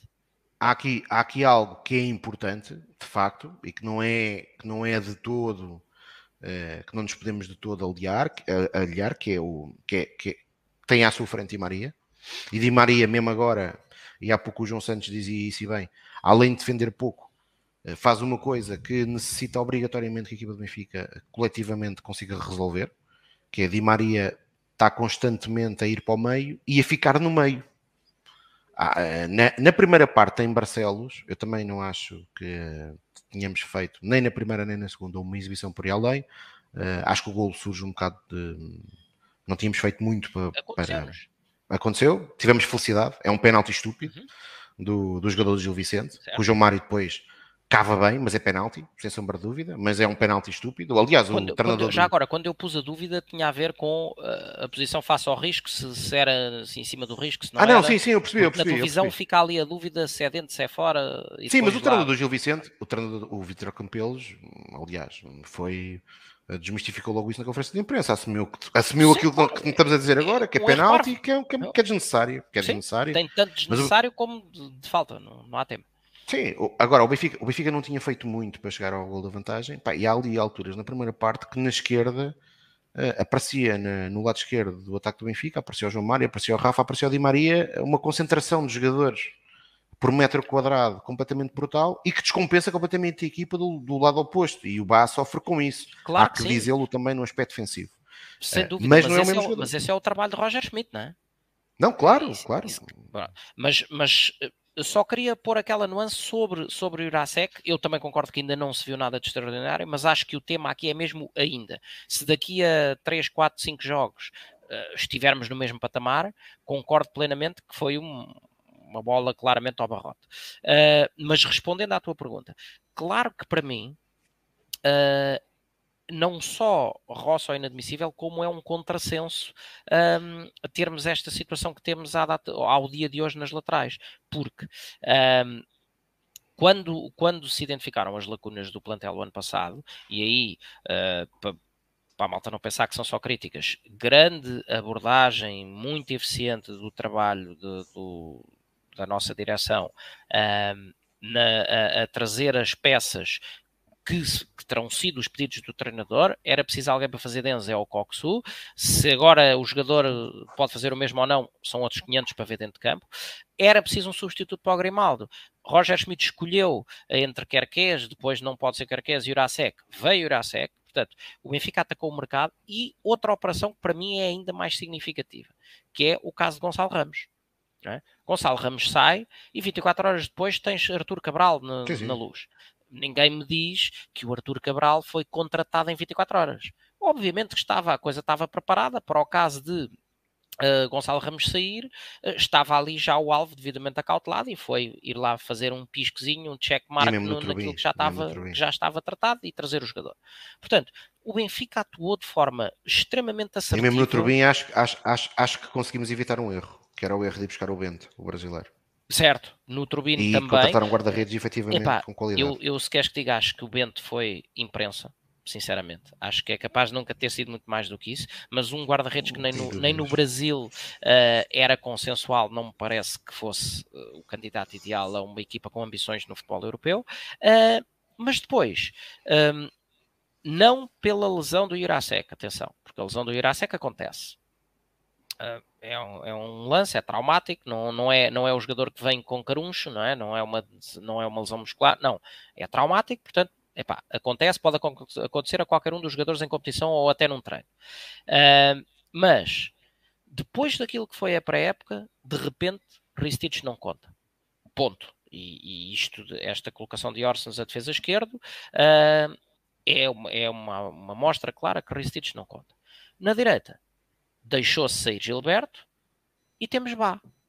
É, para mim, quando tanto se discutiu a maior riqueza do plantel deste ano, em que o Benfica teria forçosamente que ter dois ou mais, em alguns casos, uh, jogadores para cada posição, que pudessem de alguma forma competir, vá, há sempre jogadores de um patamar uh, superlativo, como é o caso, por exemplo, de um Di Maria, de um Rafa, uh, mas para, todas as outras, para todos os outros casos uh, pudessem discutir a titularidade num patamar, já não digo de igualdade, mas pelo menos de algum equilíbrio, as nossas laterais assumindo que o Jurasek estivesse bom, como Ristich não conta, é lateral esquerda claramente Jurasek, lateral direita claramente Bá. Um aleija se vê um cartão, quem é que joga? Vai jogar o Arsens, não é? Porque quando o Jurasek voltar, se o Bá tiver uma dor a atar os atacadores, vai, jogar o Arsens na direita. Como aliás já aconteceu. Uh, e, e, é isto para mim que não faz sentido. Uh, se, o, se o tema da baliza estará a ser resolvido, uh, mas contratualmente já tinha sido resolvido com a, com a, com a aquisição de Turbine, porque ninguém adivinharia este, este, este, esta tempestade vá com Vlaco Dimos, e o Benfica, portanto, teria dois bons, dois bons guarda-redes para, para disputar a titularidade da baliza. Uh, estou propositadamente a deixar Samuel Soares de fora desta discussão, uh, não por não acreditar no, no, no, jogador, porque não, não embalo em algumas críticas fáceis que tenho ouvido, até agora ainda não vi, ainda não vi insegurança nenhuma do rapaz, mas se calhar sou eu. Um, uma coisa é mas, é certa, que os pés, que os pés é uma diferença gigante. Repara, uh, fez aquilo no primeiro jogo logo em casa que uh, Vlaco Demos tinha levado oito jogos a fazer, não é? Que é uma saída a, a, controlar a profundidade e a cortar um contra-ataque do adversário. Pronto. E a confiança uh, que o Otamendi lhe mete a bola não tem nada a ver com Aliás, por falar nisso, Pedro, no, neste jogo, agora em Barcelos, há um autêntico remate de Orsnes para a própria baliza. Uh, que passa a bola num autêntico míssil a Samuel Soares e Samuel Soares domina com um pé, passa com o outro, não se passa nada, tudo normalíssimo. Okay? Uh, mas portanto, Sim, uh, concordo contigo. É, é roça ou inacreditável e acho inadmissível para, para uma equipa lá está com objetivos que uh, o Benfica não tenha alternativas em nenhuma das laterais. Porque a verdade é essa. O Benfica tem dois titulares, goste-se deles ou não, não, não é isso agora que está em causa. Tem dois titulares declarados, um para a direita e um para a esquerda. Uh, da mesma forma que o Recites não conta para a esquerda, João Vitor também não conta para a direita, não é? Sejamos, sejamos realistas, ninguém está à espera que seja João Vitor a alternativa à Bá, uh, e estamos a 48 horas do fim do mercado, uh, e o Benfica não tem alternativas pá, numa posição absolutamente fulcral, e em que... Não, claramente já agora... alternativa para a direita e para a esquerda é o Orsnes. Certo, tens uma após dois lados. Uh, e depois fala-se, nós próprios já o falámos aqui, se não valeria mais a pena adaptar um Tiago Gouveia lateral direito, por exemplo. Andamos neste desperdício de talento fora do sítio, Orsens é o exemplo mais gritante, volto a dizer, é uma perda dupla ou tripla, porque é perde-se um dos melhores centrocampistas, ganha-se um vá, mediano suficiente menos uh, lateral esquerdo e perde-se todo o entrosamento e toda a amplitude que Orsens traz à equipa quando joga a interior esquerdo ou joga mais à frente. Perde-se o coletivo. é, é perde-se no coletivo. Portanto, é só perder com, com, esta, com esta opção. Uh, do lado direito, a diferença é que uh, não foi o Bá que se aleijou e, portanto, não temos a jogar o, o João Vitor ou o Orsnes, é? e temos o Bá, que é um jogador, estando em baixo de forma, mas é um jogador com rotina de lugar e vertical e tal, uh, porque senão, uh, se, se Bá tiver, se Bá amanhã no treino tiver uma contusão, lance já aqui o repto qual é que vai ser o quarteto defensivo do Benfica na recepção ah, é ao líder Vitória de Guimarães? É fácil. Vais jogar João Vitor. É ou, vais ah, pôr, ou vais pôr o Ortiz à direita e Morata à esquerda. Mete, mete o Ortiz à direita e mete o Ristic à esquerda. Pois, acho que só achas assim. Que, achas que o Ristic já vai contar? Assim. Acho que sim. Acho. Pois também, as opções são tão ah, poucas, é assim, não é? Eu, eu, eu não estou no balneário, não é? Com, eu não estou no, com que moral é que Ristich vai a jogo mas eu concordo Depois, contigo, aliás. Para mim havia uma solução. É, é, pronto, nós estamos aqui a especular. Há, há uma coisa que nós não, não. Nenhum dos três que está aqui, é, com pena nossa, certamente, não vê, que é os treinos. Certo. Não tem essa possibilidade. Uh, mas há algo que para mim faz pouco sentido no Roger. E eu tenho defendido aqui várias vezes o Roger, e portanto uh, sinto-me à vontade para fazer esta crítica, porque lá está, ele não é imune à mesma. No ano passado nós conseguimos perceber quando ele a determinada altura, naquela maluquice, naquele momento difícil do Benfica, ele arrisca jogar com o Orsens lateral direito no lugar de Gilberto. Certo. Porque de facto Gilberto estava mal era pouco. Aliás, certo. ele faz isso depois do jogo estava em Chaves, que é a exibição. Que é uma exibição completamente deplorável do Gilberto. E atenção, não, não está em causa, como o Carlos dizia há pouco, a entrega do jogador, que era um jogador que entregava tudo o que tinha, mas aquilo que tinha, entregando tudo, era, de facto, era assim manifestamente tanto. pouco. Era manifestamente pouco. E portanto, quando, quando nós, o Benfica só sobe em San Siro, no Giuseppe Meazza, com, com o Orsnes a jogar a lateral direito, eh, foi um mal menor, não é? Nós percebemos qual era a ideia, qual era a ideia, o desespero quase de Roger Schmidt. No caso de Ristic, eu até entenderia que aquilo que está a passar agora, se esse sinal tivesse sido dado logo no início da, da pré-época, ou seja, se quando a pré-época começou. Foi o que eu disse, não é? Não é? Contou até um certo ponto e depois de repente, com que tapar supertaça, na minha ótica sai por ter amarelo. Pois é, como eu. para mim, se eu por ser amarelo, não, não, não pela exibição em si. Não pelo que estivesse a jogar. Pelo que estivesse a jogar, portanto, não faz muito sentido, não faz muito sentido isso até porque lá está, né? ah, não sou favorável. O Arsenal, de facto, é um jogador que é manifestamente muito bom jogador e fez as melhores contratações do Benfica nos últimos anos, mas às duas por três, tanto joga em todo o lado que acaba por não jogar bem em nenhum. Estamos a começar a correr esse risco. Tanto joga em todo o lado que não joga bem nenhum. E depois nós temos um problema no meio campo. Estou à espera ainda do de luvas na mão. Já, que eu, já que, eu, que eu há pouco estava estava estava estava a ouvir com atenção o Carlos e quando, quando o Carlos falava no Chiquinho, e eu não vou estar aqui a discutir se acho que o Chiquinho deve ficar ou não, mas creio que isso é algo que teve até, até mesmo uma possível saída, porque ele acaba contrato este ano. A verdade é que se nós olharmos para os centrocampistas que o Benfica tem disponíveis, uh, o Benfica não tem muita gente. O Benfica neste momento tem Florentino, tem João Neves, tem Orsnas, Chiquinho, Coxo e se quisermos João Mário. Portanto, e já nem estou a contar com o Paulo Bernardo, que não conta que não conta. Portanto, se sai Chiquinho, se sai Chiquinho, nós ficamos com cinco soluções, sendo que para mim, por exemplo, o João Mário nunca será um jogador para jogar a 6 ou 8, na minha opinião, como para mim, e já o disse nesses programas, e obviamente que eu não sou treinador, quem, quem é treinador é Roger Schmidt e ele que manda, como para mim, Coxo não é um jogador para jogar no duplo pivô do Benfica. Acho que é evidente, acho que o Benfica ganha muito mais contínuo uh, e, e, e, com o João Neves ganhava muito mais se estivessem os dois a jogar em simultâneo, já o disse na semana passada, já, 4, 3, e 3, o tal duplo pivô e Coxo à frente. Ah, eu, eu, eu acho que inclusive nem era preciso inventar. É, um, reparem, o, o PSV de Roger Schmidt jogava, jogava com Van Ginkel e Sangaré uh, no duplo pivô. E depois tinha, eram 2-3-1. Eram dois, três, um.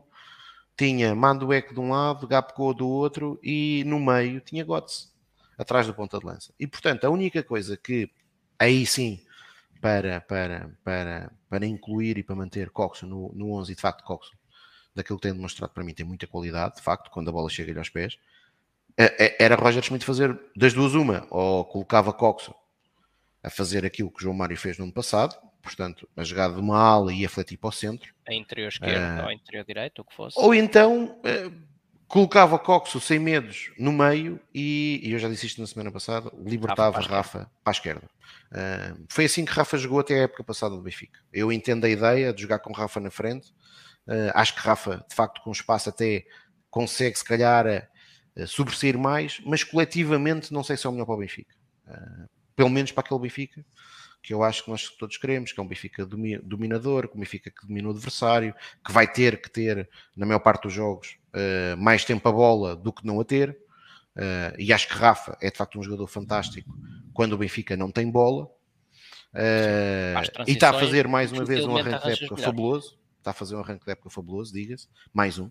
Rafa tem. Este também é um caso eh, não vou dizer de estudo, mas que é, que é uma tendência eh, interessante e curiosa, é que Rafa começa sempre bem as épocas.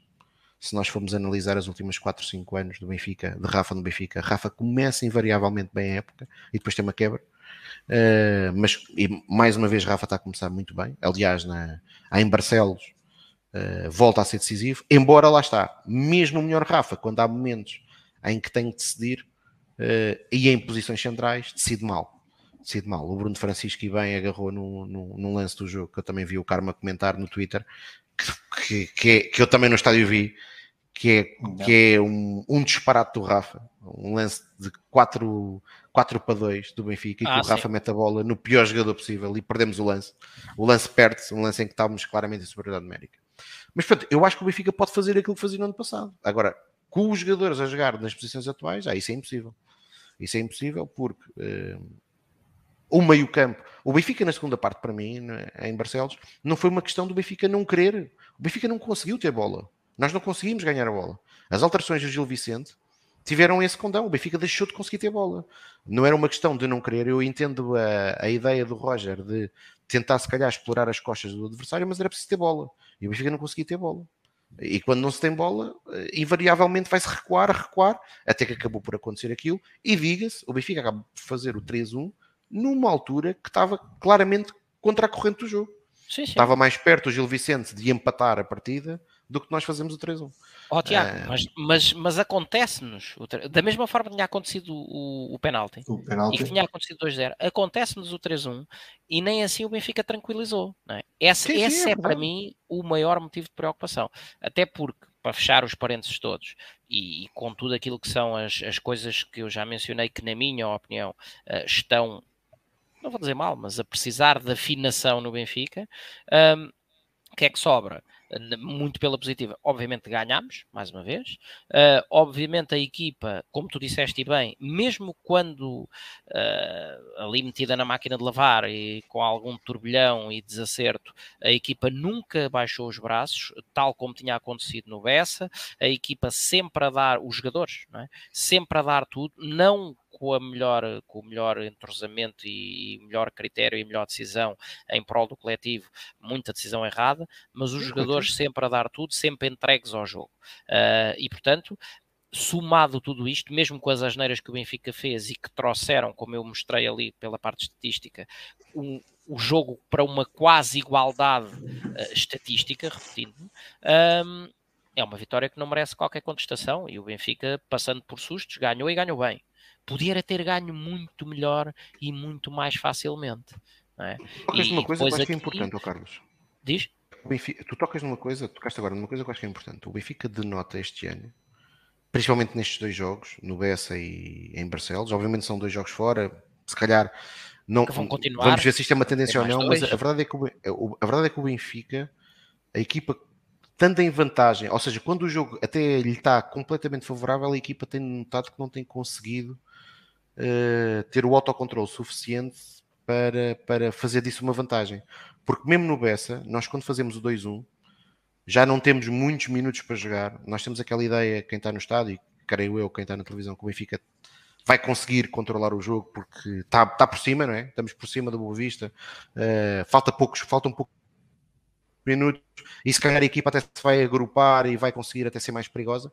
A verdade é que o Benfica perdeu o controle e o 2-2, o, o, lance da grande penalidade, embora seja um erro de, e uma abordagem uh, que começa com, com, uma, com, mais uma abordagem errada de, de, Odisseias, que depois termina com a grande penalidade, mas era algo que já se estava a pressentir, porque o Benfica estava a recuar, a recuar, a recuar e não estava a conseguir ter mínimo controle sobre o jogo. Sim, mas o Benfica aí tem uma, uma ligeira atenuante que é estar a jogar com um a menos, não é? E, e nós sabemos que o jogo, que, o, que a equipa do Boa Vista é uma equipa extremamente física uh, e, portanto, o Benfica, na minha ótica, inclusive, uh, há que dizê-lo, aguentou-se melhor, quiçá, do que eu esperaria uh, que, que, o conseguisse, tendo em conta, lá está, esse, esse, esse pendor muito físico da, da equipa do Boa Vista. E, portanto, com tanto tempo a jogar com um a menos, acho que foi o Benfica deu o que tinha e fez o possível e quando faz o 2-1 provavelmente uh, eu não vou dizer que descansou porque não, não é descansou de toda a equipa não, não descansou mas a equipa um, quase que sucumbiu a, a, uma, a uma sensação um bocadinho antecipada, tendo em conta que ainda faltava jogar, de missão cumprida, conseguimos, apesar da dificuldade, estamos a conseguir, vamos levar a água ao nosso moinho. Uh, e, e, pronto, e o Benfica não conseguiu foi manter a intensidade que tinha mantido durante tanto tempo com um homem a menos.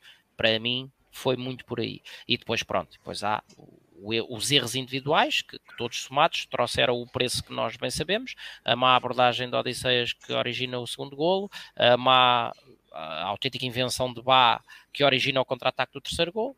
Portanto, uh, há, há, volto a dizer, tal como os golos sofridos em Barcelos, uh, o Benfica tem, ou tem tido, quase sempre, uh, uma possibilidade de determinar culpados individuais. Uh, e isto é relevante, porque há, há, aqueles lances, há os golos que sofrem do, do, adversário que manda um pontapé fulminante do meio da rua e que a bola entra no ângulo e que não há nada a fazer é futebol. Uh, há os lances em que uh, tu te vês totalmente enleado por uma jogada de grande categoria, de grande envolvimento uh, do adversário, que consegue num, num, numa ruptura, num contra-ataque num, num, ou num, no tal movimento coletivo, envolver-te e tu andas a cheirar a bola até ires buscá-la dentro da baliza. O Benfica ainda não sofreu nenhum gol desses. A verdade é essa. Todos os gols que o Benfica sofreu resultam de más abordagens individuais que depois se refletem num, num, numa penalização para o coletivo. Uh, e isto também é relevante, uh, porque só há muitos erros individuais a trazer prejuízo para o coletivo quando um, o contributo individual de cada um para o coletivo, ou seja, o entrosamento e a, e a boa tomada de decisão, não está a funcionar à perfeição.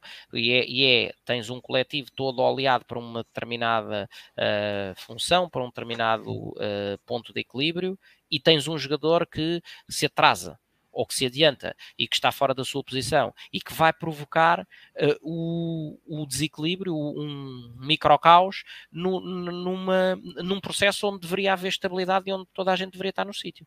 Portanto, um, há efetivamente trabalho a fazer na, na, também no entrosamento defensivo, um, porque uh, lá está, a mudança de um dos laterais ou a adaptação de um dos laterais, independente do momento de forma do outro, uh, acaba por influenciar com qual harmónio todo o processo defensivo da equipa. Uh, e, portanto, há aqui, efetivamente, na minha ótica, uh, uma, um, uma opção que tinha que ser fundamental, que é o Benfica tem que jogar com laterais que sejam laterais.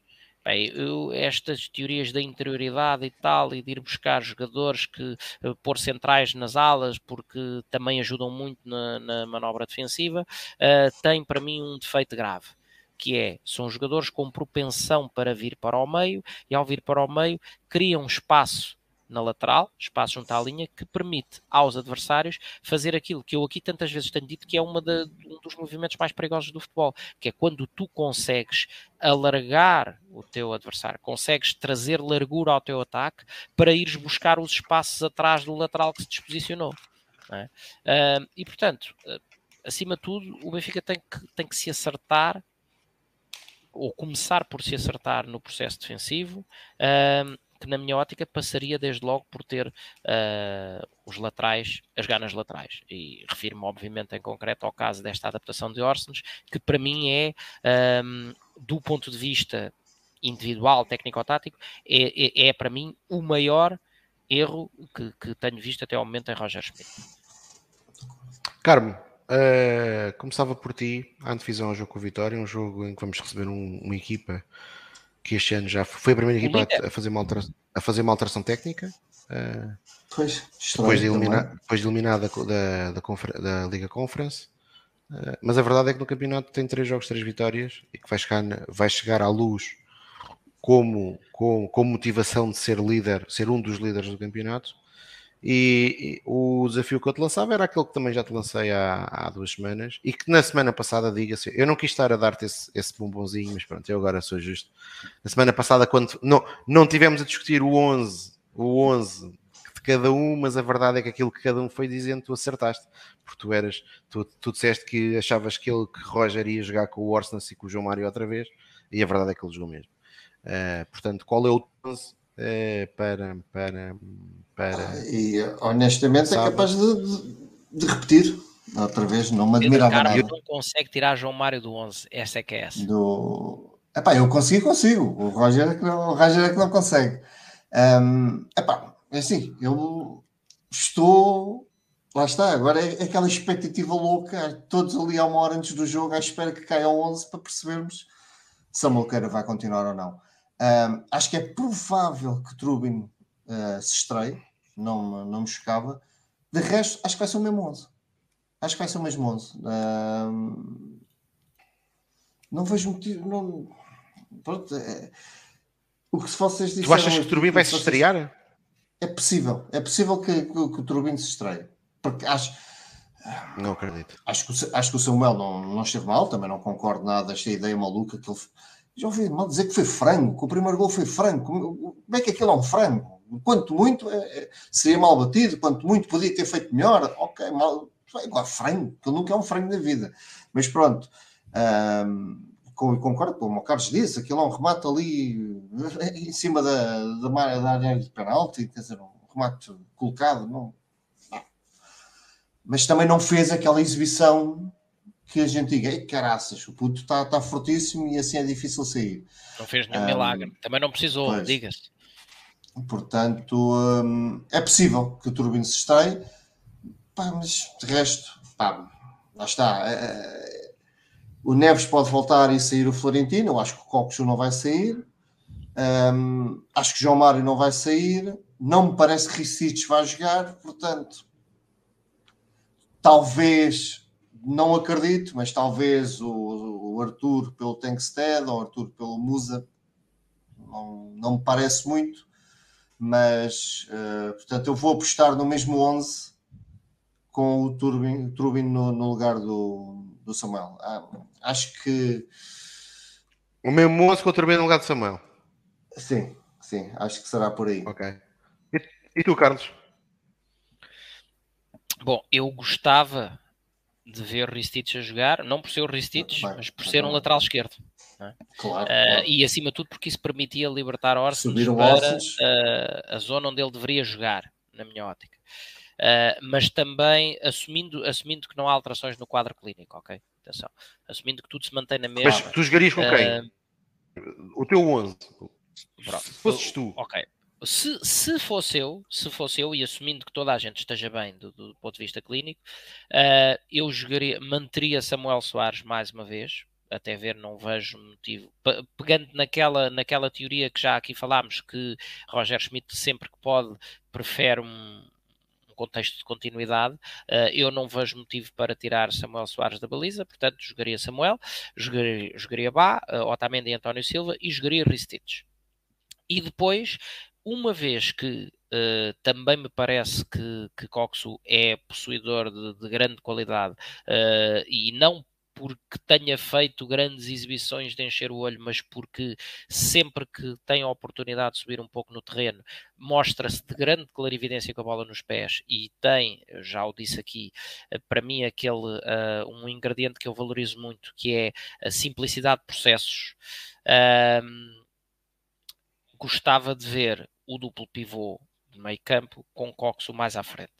Uh, e isto levanta problemas, porque para isso acontecer alguém tem que sair do 11. Uh, ah, mas, portanto, no meu 11 uh, ah, pessoal, jogaria o duplo pivô formado por João Neves e Florentino, com Florentina 6, naturalmente, uh, com o Coxu mais adiantado. Portanto, uh, até podia ser o 4-2-3-1, se assim quisermos, quarteto defensivo já disse, duplo pivô Florentino João Neves. O, o trio da frente seria então com Di Maria à direita, Rafa chegado para a esquerda para jogar Coxu na frente do duplo pivô. Uh, e nesta altura eu uh, acho que para Cabral é cedo, uh, não está a render e está com isso a prejudicar-se.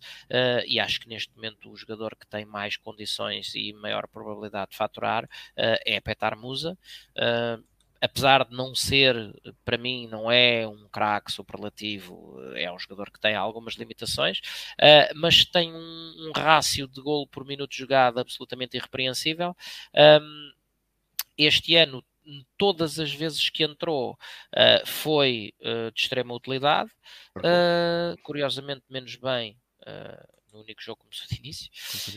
Um, e portanto, para mim, uh, apesar de tudo, daria mais uma oportunidade uh, a Petar Musa, uh, a não ser que Cabral esteja, mostre esta semana uma evolução brutal nos treinos, nos tais que nós não vemos, porque qualidade parece-me que tem, uh, mas, mas também me parece só baseado nos números, uh, por aquilo que são os números que o jogador teve uh, primeiro no Basileia, um campeonato mais, mais menos competitivo que o nosso, mas depois uns números interessantes para um jogador a jogar numa equipa de meio da tabela em Itália, note-se, não jogava propriamente no Inter ou no AC Milan ou no Juventus, uh, e portanto para uma equipa que disputa ao meio da tabela, fazer os 14 ou 15 golos que, que Artur Cabral fez, em Itália é uh, um número muito interessante.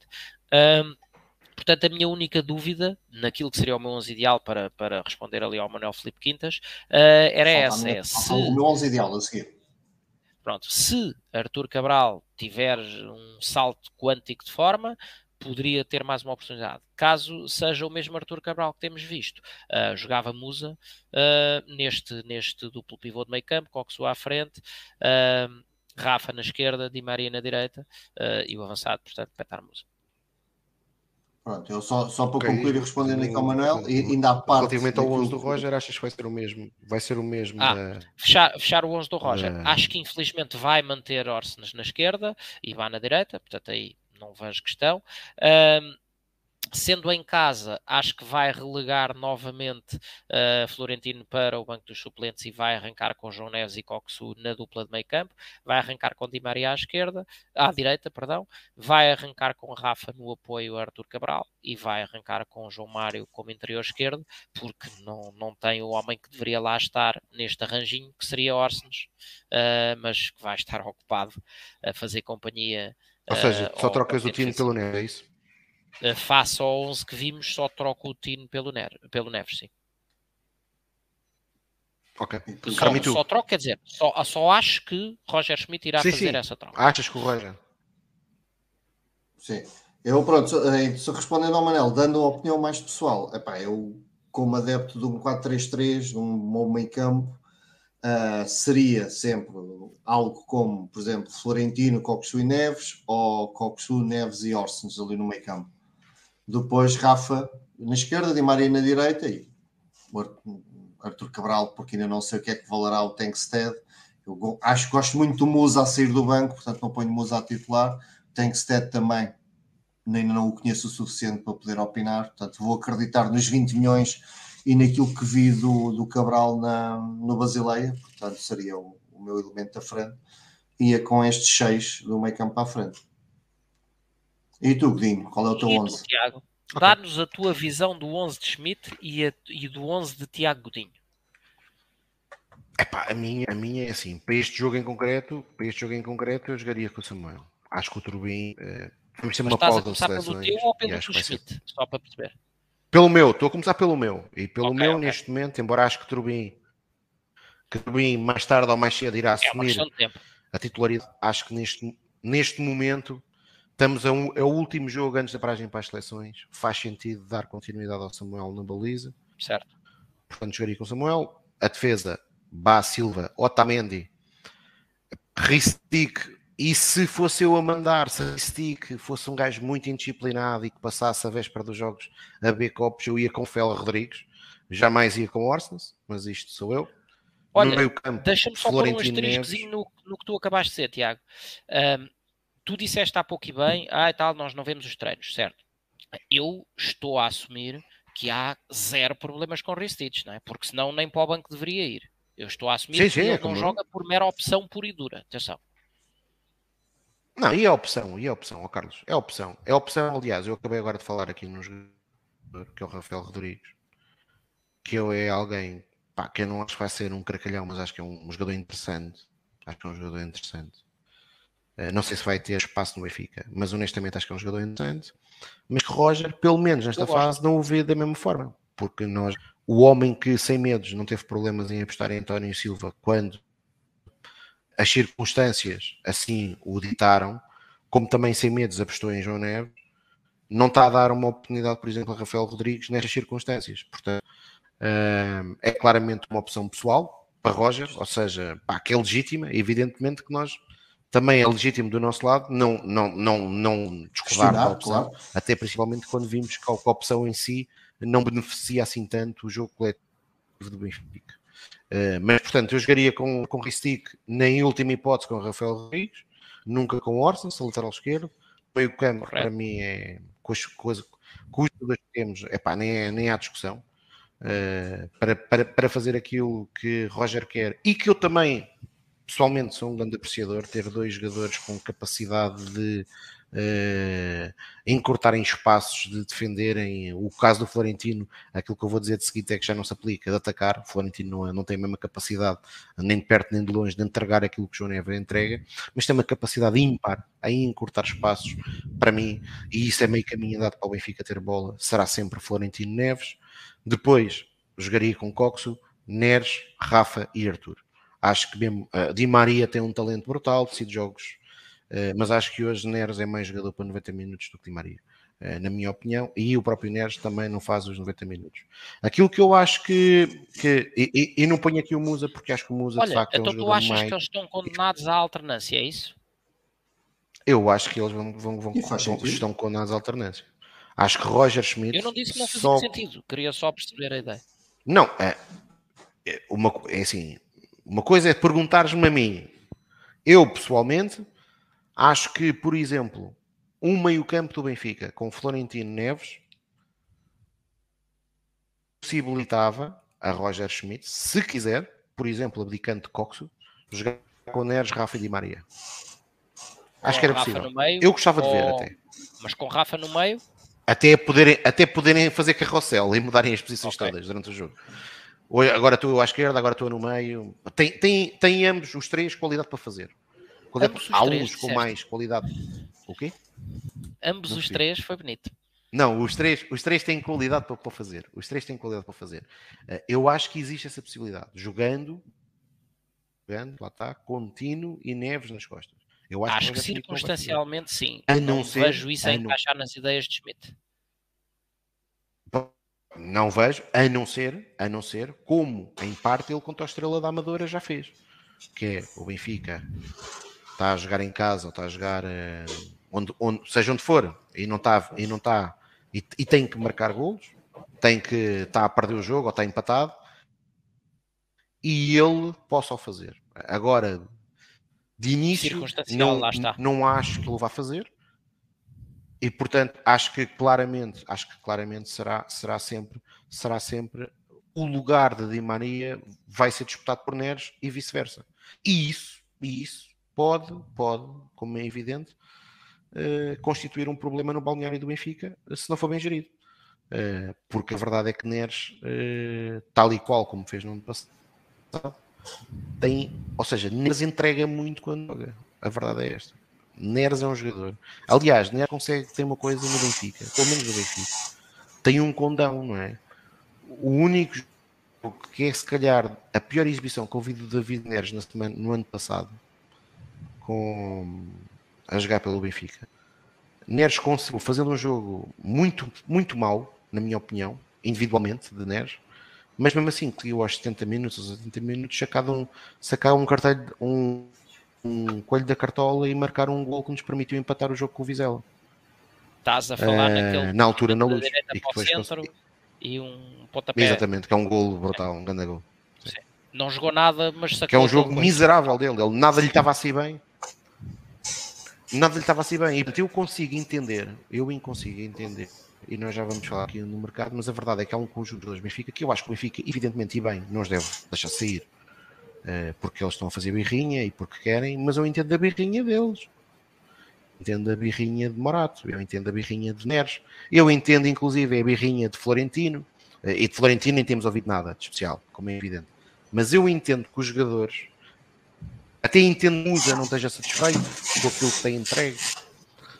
Porquê? Porque o rendimento dos jogadores tem sido bom, não é? Quando jogam, o rendimento tem sido bom e, portanto, é natural que sintam que têm capacidade para ser titulares no Benfica.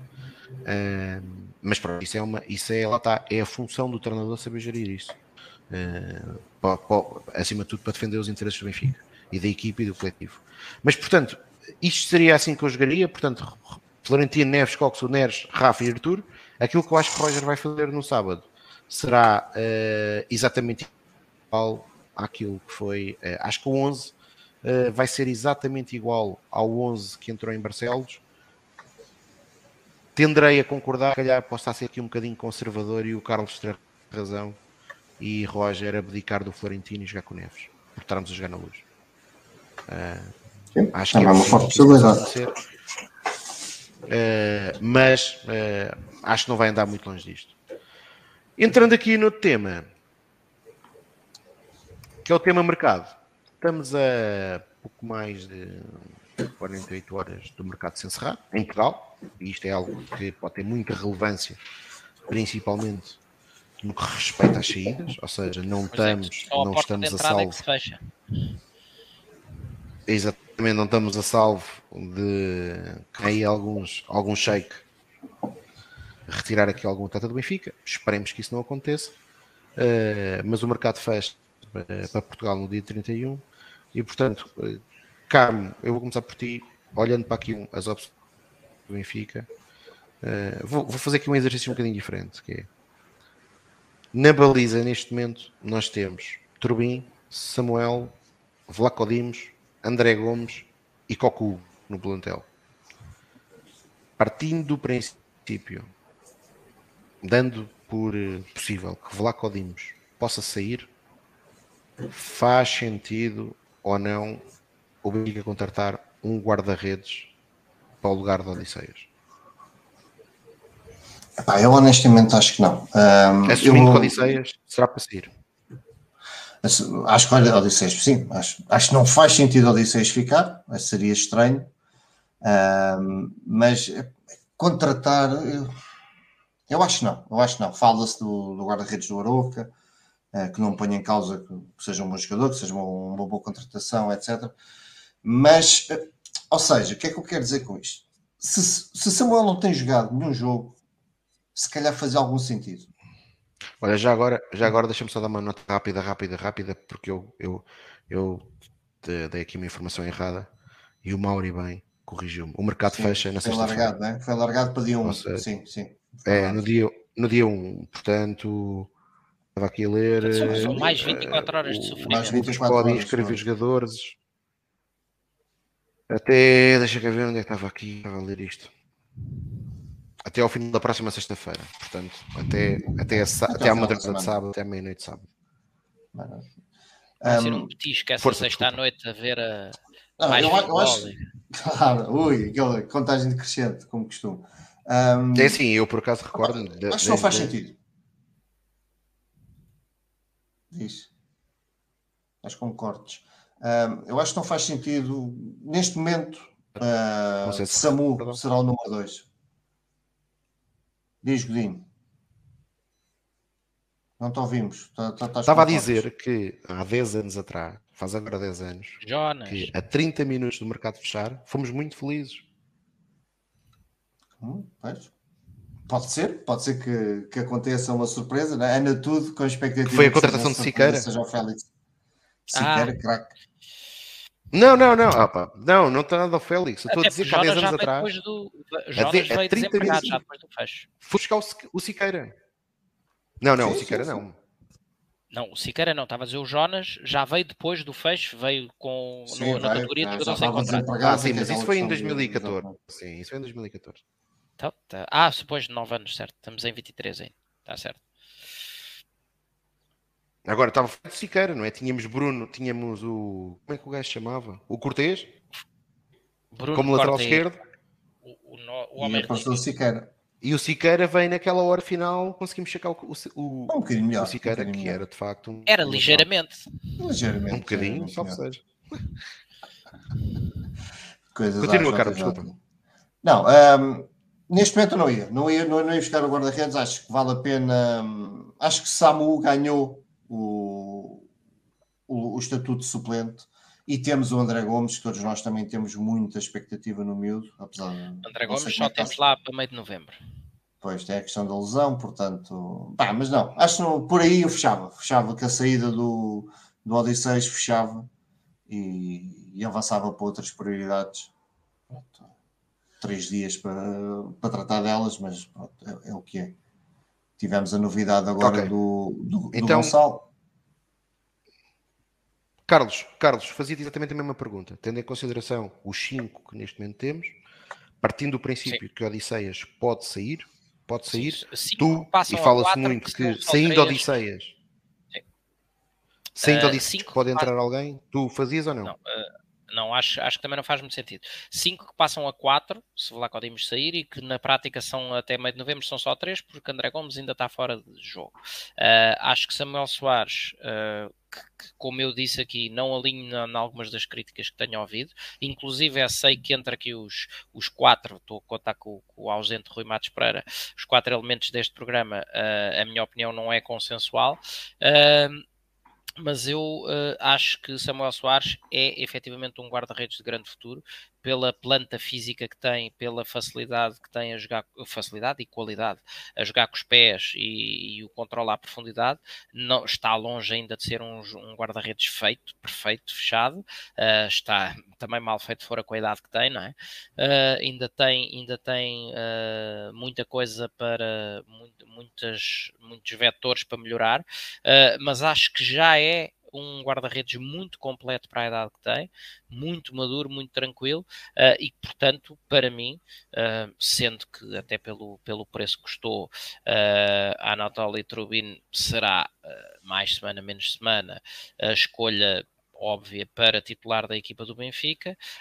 acho que Samuel Soares está perfeitamente a um nível uh, para ser o nosso guarda-redes suplente e para, em qualquer contexto que tenha que entrar um, estar à altura e responder positivamente. Portanto, uh, ainda, ainda te digo mais, que é, se o Benfica não tivesse outras posições a carecer de, de reforço, que já iremos falar nelas de certeza, uh, até poderia considerar que não se perdia nada num reforço com, com, com outra experiência um, para a baliza. Mas tendo em conta que isto não se faz com, com as notas do monopólio, não é? Portanto, os recursos são finitos e temos outras posições muito mais prementes de ser reforçadas, uh, eu não mexia na baliza.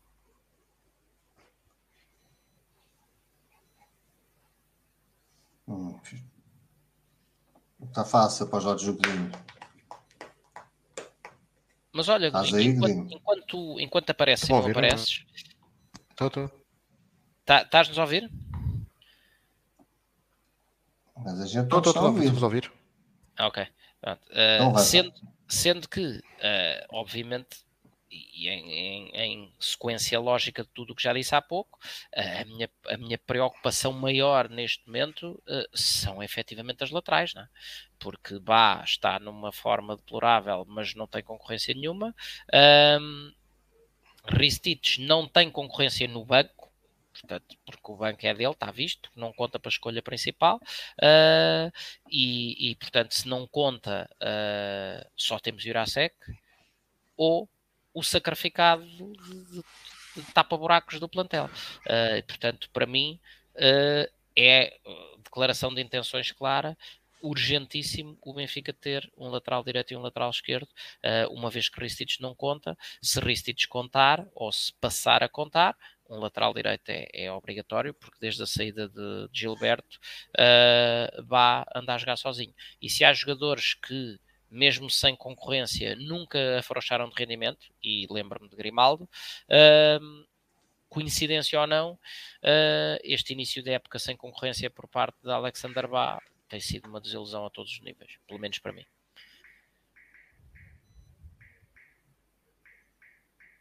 Carme. E tu? O Godinho, o Godinho não está fácil. Um, ah, sim, obviamente, obviamente que, que temos um problema nas laterais, uh, um problema que nós criámos. Ou dois. Por, uh, um, um, um que, se, que se transforma em dois, porque lá está. Se Ristices não contava, não contava desde o início. É essa parte que me faz confusão. Ora, e custa a perceber. E acima de tudo, Ristices entra a titular na Supertaça, que é o jogo mais difícil que tivemos até este momento e acho que é pacífico, que não esteve mal. Leva um amarelo num lance que até deixa muitas dúvidas se foi sequer falta. Portanto, não me parece que tenha sido um castigo. Parece-me que tenha sido uma precaução de Roger, que aqui também já comentamos que anda, que anda a ter essa precaução de, de tirar os jogadores amarelados. Portanto, todos nós ficámos com essa ideia, que o Ricic tinha saído porque tinha cartão amarelo. E de repente, o que se vê é que deixou de contar. Portanto, se deixou de contar, temos um problema na, na lateral esquerda, porque temos o, o, o, suposto titular lesionado, mais umas semanas, e não temos ninguém para substituir, tem, tem que andar o Orsens a tapar buracos. Uh, com todo o impacto negativo que isso tem, na nossa opinião, não sei, não sei se será geral, mas na nossa opinião aqui é uh, que Orsens na a, a lateral esquerdo faz a equipa perder coletivamente porque Orsens na frente. A, a, tal estabilidade que se pedia no jogo contra, o, contra o Gil Vicente, acho que Orsens é um dos elementos que consegue dar essa estabilidade e, e, com, e com qualidade. Quando joga no meio campo. Quando joga, quando joga a médio esquerdo, sem dúvida. Depois, na, na lateral direita, tudo o que tu disseste. Uh, não, não, há, não, há, nada mais a acrescentar a não ser a, a estupefacção de termos. É, são estas pequenas coisas que o Benfica ainda vai fazendo. Um, vender o Gilberto sem termos definida um, o substituto de, de Bá, na nossa opinião. Agora lá está. Nós aqui não vimos jogos, não vimos jogos, não vimos treinos. Se calhar o substituto é o, é o, é o João Vitor e acabou. Estamos aqui a fazer uh, uh, ilações a dizer que falta ali um jogador e, não, e para Roger Schmidt não falta, para Roger Schmidt estar lá a opção. Claro que aqui somos livres de o fazer, até porque somos benfiquistas e sofremos muito com isto, temos todo o direito a opinar, portanto podemos opinar se é uma boa opção ou não, mas se a opção oh, oh, existe, não estará em falta, não é? Deixa-me complementar isso, porque no, uh, no final da pré-época, acho que estávamos a caminho do último jogo, um, Roger Schmidt foi muito claro ao dizer que olhava para João Vitor como opção para lateral direito e não para central. Exato, quando enumerou os centrais, sim, sim, sim, sim, exato, exato, falou claro. em Tiago Araújo, etc. Uh, mas uh, João Vitor, agora olhamos para ele como lateral. Como lateral. É, é bem possível que a situação esteja resolvida. É, dá-nos outros problemas, mas é uma outra discussão. Em termos de opções, existe no plantel para Roger Schmidt, o assunto está resolvido. Claro que hoje tivemos aqui a notícia da renovação do, do empréstimo de, de Gonçalo Guedes, um, que nos leva aqui a uma discussão de do para já, Guedes vai só estar disponível em meados de outubro, novembro.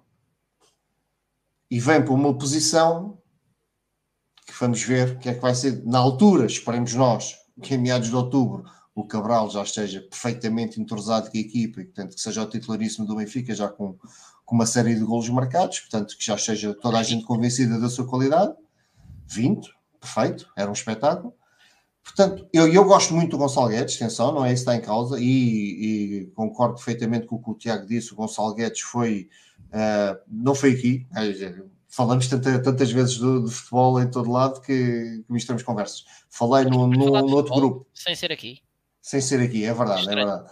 Uh, o Godinho disse num, num, grupo que temos em que porque a malta que está a criticar o, o Gonçalo, uh, a vinda do Gonçalo, e esqueceu-se que o Gonçalo, quando jogou ano passado, jogou muito bem até se lesionar, o Gonçalo esteve muito bem. Uh, e lesiona-se num jogo em que mostra o carácter dele, a atitude, o empenho, a dar tudo. Portanto, uh, o Gonçalo, bom a jogar, é um excelente reforço, é um excelente jogador e vai dar muito ao Benfica. Qual é o problema? É nós neste momento estamos, eu estou, portanto é melhor falar só em nome pessoal e não, não do geral, estou um pouco reticente dúvida, com a é? gestão, com a gestão com que o Roger Schmidt está a fazer do plantel. Portanto, e Gonçalo Guedes será mais um jogador, mais um peso pesado, porque Olha, é um jogador e, titular. E em que estado, e em que estado é que ele virá? É que ele, mas pronto, vamos acreditar que vem bem. Portanto, não, não vamos entrar. Pronto, vamos acreditar que ele vem bem, que está recuperado, que o Benfica tem isso também em condição, em, em atenção. Portanto, o Gonçalo Guedes chega, e ao fim de poucos jogos estará disponível para dar o seu contributo, que é sempre contributo top. Portanto, hum, temos Rafa, temos Di Maria, temos Neres, temos teremos Guedes e temos o Cabral. Hum, é muita gente. Uh, esperemos que Roger Schmidt saiba dar, o, dar o, a gestão, porque lá está. Não faz sentido com estas opções não faz sentido nenhum acontecer o que aconteceu em Barcelos, em que um Di Maria acaba o jogo completamente estafado. E ninguém me vai convencer do contrário que se Di Maria sai aos 75 minutos ou 80 minutos, que vai ser contrariado. Eu não posso acreditar nisso, não quero acreditar nisso, porque o próprio Di Maria sabe que estava estafado. Há lá um momento do jogo em que Di Maria faz um sprint e pronto, a bola vai para o outro lado do campo onde ele não está e ele naquele momento tem aquele gesto que nós vemos nos jogadores quando estão estafados, que é agarrarem-se, dobrarem-se todos e agarrarem-se aos joelhos. Portanto, tem que sair. O Di Maria sai aí e faz a gestão. E se com Guedes, Roger Schmidt terá mais um jogador para fazer essa rotação. Se o fizer, eu acho que o Benfica ganha muito, porque permite estar sempre com jogadores de, de muita qualidade e com, com, muita técnica, com muita vertigem, com muito golo, com, com muita capacidade individual e coletiva para resolver os problemas que, o jogo, que os jogos queriam. Portanto, com Guedes, assumindo que Cabral vai melhorar, assumindo que Tankstead vai melhorar, uh, eu acho que o Benfica fica de facto muito forte, mas só ficará forte se Roger Schmidt conseguir fazer a, a gestão e conseguir lidar com, usando o termo que o Tiago falou há bocado, as birras do, dos jogadores. Um, temos aí no caso Sheldrup, que assim vou deixar para tu comentares, uh, porque era um jogador com que eu também tinha muita expectativa e vamos ver se vai ter minutos ou não. Mas deixa-me antes ainda de, de falar sobre Sheldrup. Uh, fechar o parêntese uh, lateral direito, uh, entenda-se João Vitor, uh, repetindo a, tal situação não é, que mencionei, que, que Roger Schmidt se referiu a ele como opção para a lateral direita. Curiosamente, ou não, um, no, não se deslocou a Barcelos, Justo, fui confirmar a ficha de jogo uh, e não está lesionado. Os únicos lesionados do plantel são Jurasek e André Gomes. Portanto, uh, é efetivamente estranho se uh, o Benfica tivesse tido no, no, na deslocação a Barcelos, se Alexander Bá tivesse um contratempo qualquer qual seria a opção? Provavelmente iria ser a tal situação, passar Orsenas para a direita, meter Ristich à esquerda, uh, mas lá está, temos aí esse, esse, molho de brócolis por desatar. Uh, na minha ótica, uh, sim, uh, João Vitor não, não deve ser a opção para a direita e deveríamos ter um lateral para fazer concorrência à Bá. Sobre Guedes, eh, eu sou daqueles que inequivocamente eh, é um jogador que traz qualidade, que traz raça, que traz entrega. Aliás, foi assim que se lesionou. E, e portanto, criticar uh, a vinda de, ou este mais um ano de empréstimo de Gonçalo Guedes, uh, só entendo de uma forma, de uma perspectiva de dúvida sobre qual o estado físico em, uh, que o jogador se encontra após a lesão grave que teve e a intervenção cirúrgica. E aí é uma dúvida que acho que é uh, assiste, assiste a toda a gente uh, e, e, é razoável e é natural. Uh, assumindo que Guedes esteja bem, é uma, de uma óbvia mais-valia para o plantel do Benfica, sendo que, e fazendo a colagem ou a ponto com aquilo que tu questionaste, acho que há um jogador que obviamente fica com o espaço, pelo menos no futuro imediato, completamente vedado na equipa, que é Tengsted uh, que é, que é Sheldrup, desculpa, uh, porque já assim pouco ou nada jogava, uh, tendo mais uma opção que tanto só não tem jogado uh, à direita, mas dentro do, da zona central do terreno ou mais descaído para a esquerda, uh, entrega a qualidade que o Gonçalo Guedes entrega. Se já hoje uh, se faz a discussão se para onde é que se chega Rafa caso Coxo suba, porque Di Maria e Neres só joga um, etc., tendo mais uma opção uh, na pessoa de Gonçalo Guedes, acho que o grande prejudicado em termos de, de potencial de utilização uh, é claramente uh, Sheldrup. E portanto não vejo que, que o futuro imediato do jogador passe pela equipa principal do Benfica. Contudo, tendo em conta aquilo que foi o investimento que o clube fez,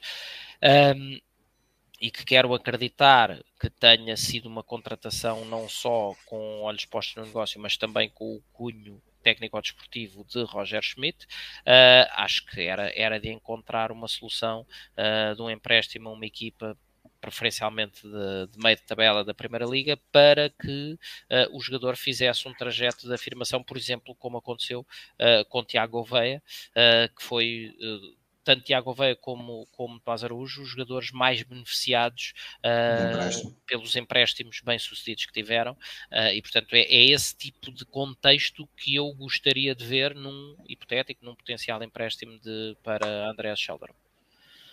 Tiago, tu, Gonçalo Guedes. Pá, claro que sim. Uh, para já, Gonçalo, por aquilo que pode aportar e na minha ótica à equipa, portanto, pessoalmente sim Depois. Olha, mas espera um... aí antes do depois, porque como estiveste com problemas técnicos, não te baldes ao tema. Não, eu já lá vou, já vou. Atrás. Eu já vou, já vou, já vou. Uh, depois, depois, depois acho que é, acima, é evidente que o Roger Schmidt gosta dele. Ah, também, claro. O, é evidente. Sabemos que com o Schmidt é importantíssimo.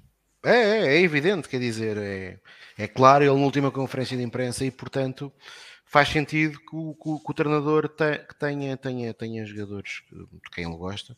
Aliás, pegando aqui na parte final do Carlos, do Sheldrup, eu o que eu, o que eu tenho achado, oh, lá está, eh, eu há pouco falei no caso do Ristic, de ter estranhado ele ter jogado durante a pré-época e depois, e nós falámos aqui há pouco sobre isso, certo. ele ter, eh, sem aparentemente ser por rendimento, pelo menos daquilo que nós vimos, eh, daquilo que nós tivemos a oportunidade de ver nos jogos, a Ristic não contar. No caso de Sheldrup é a mesma coisa, é um bocadinho a mesma coisa, porque Roger Schmidt impediu o atleta, uh, e na minha opinião bem, de ir ao Europeu de Sub-19 para estar, iniciar a pré-época, e por exemplo, há muitos benfiquistas que queriam o Félix uh, e tinham o sonho de, na equipa principal, e por exemplo, Roger Schmidt disse, pá, ok, o que vá, mas é ao Europeu, e no caso de Sheldrup isso não aconteceu e aquilo que foi os minutos de utilização durante a pré-época, Sheldrup foi dos jogadores que mais jogaram, por exemplo, em comparação com o Tiago Veia. Uh,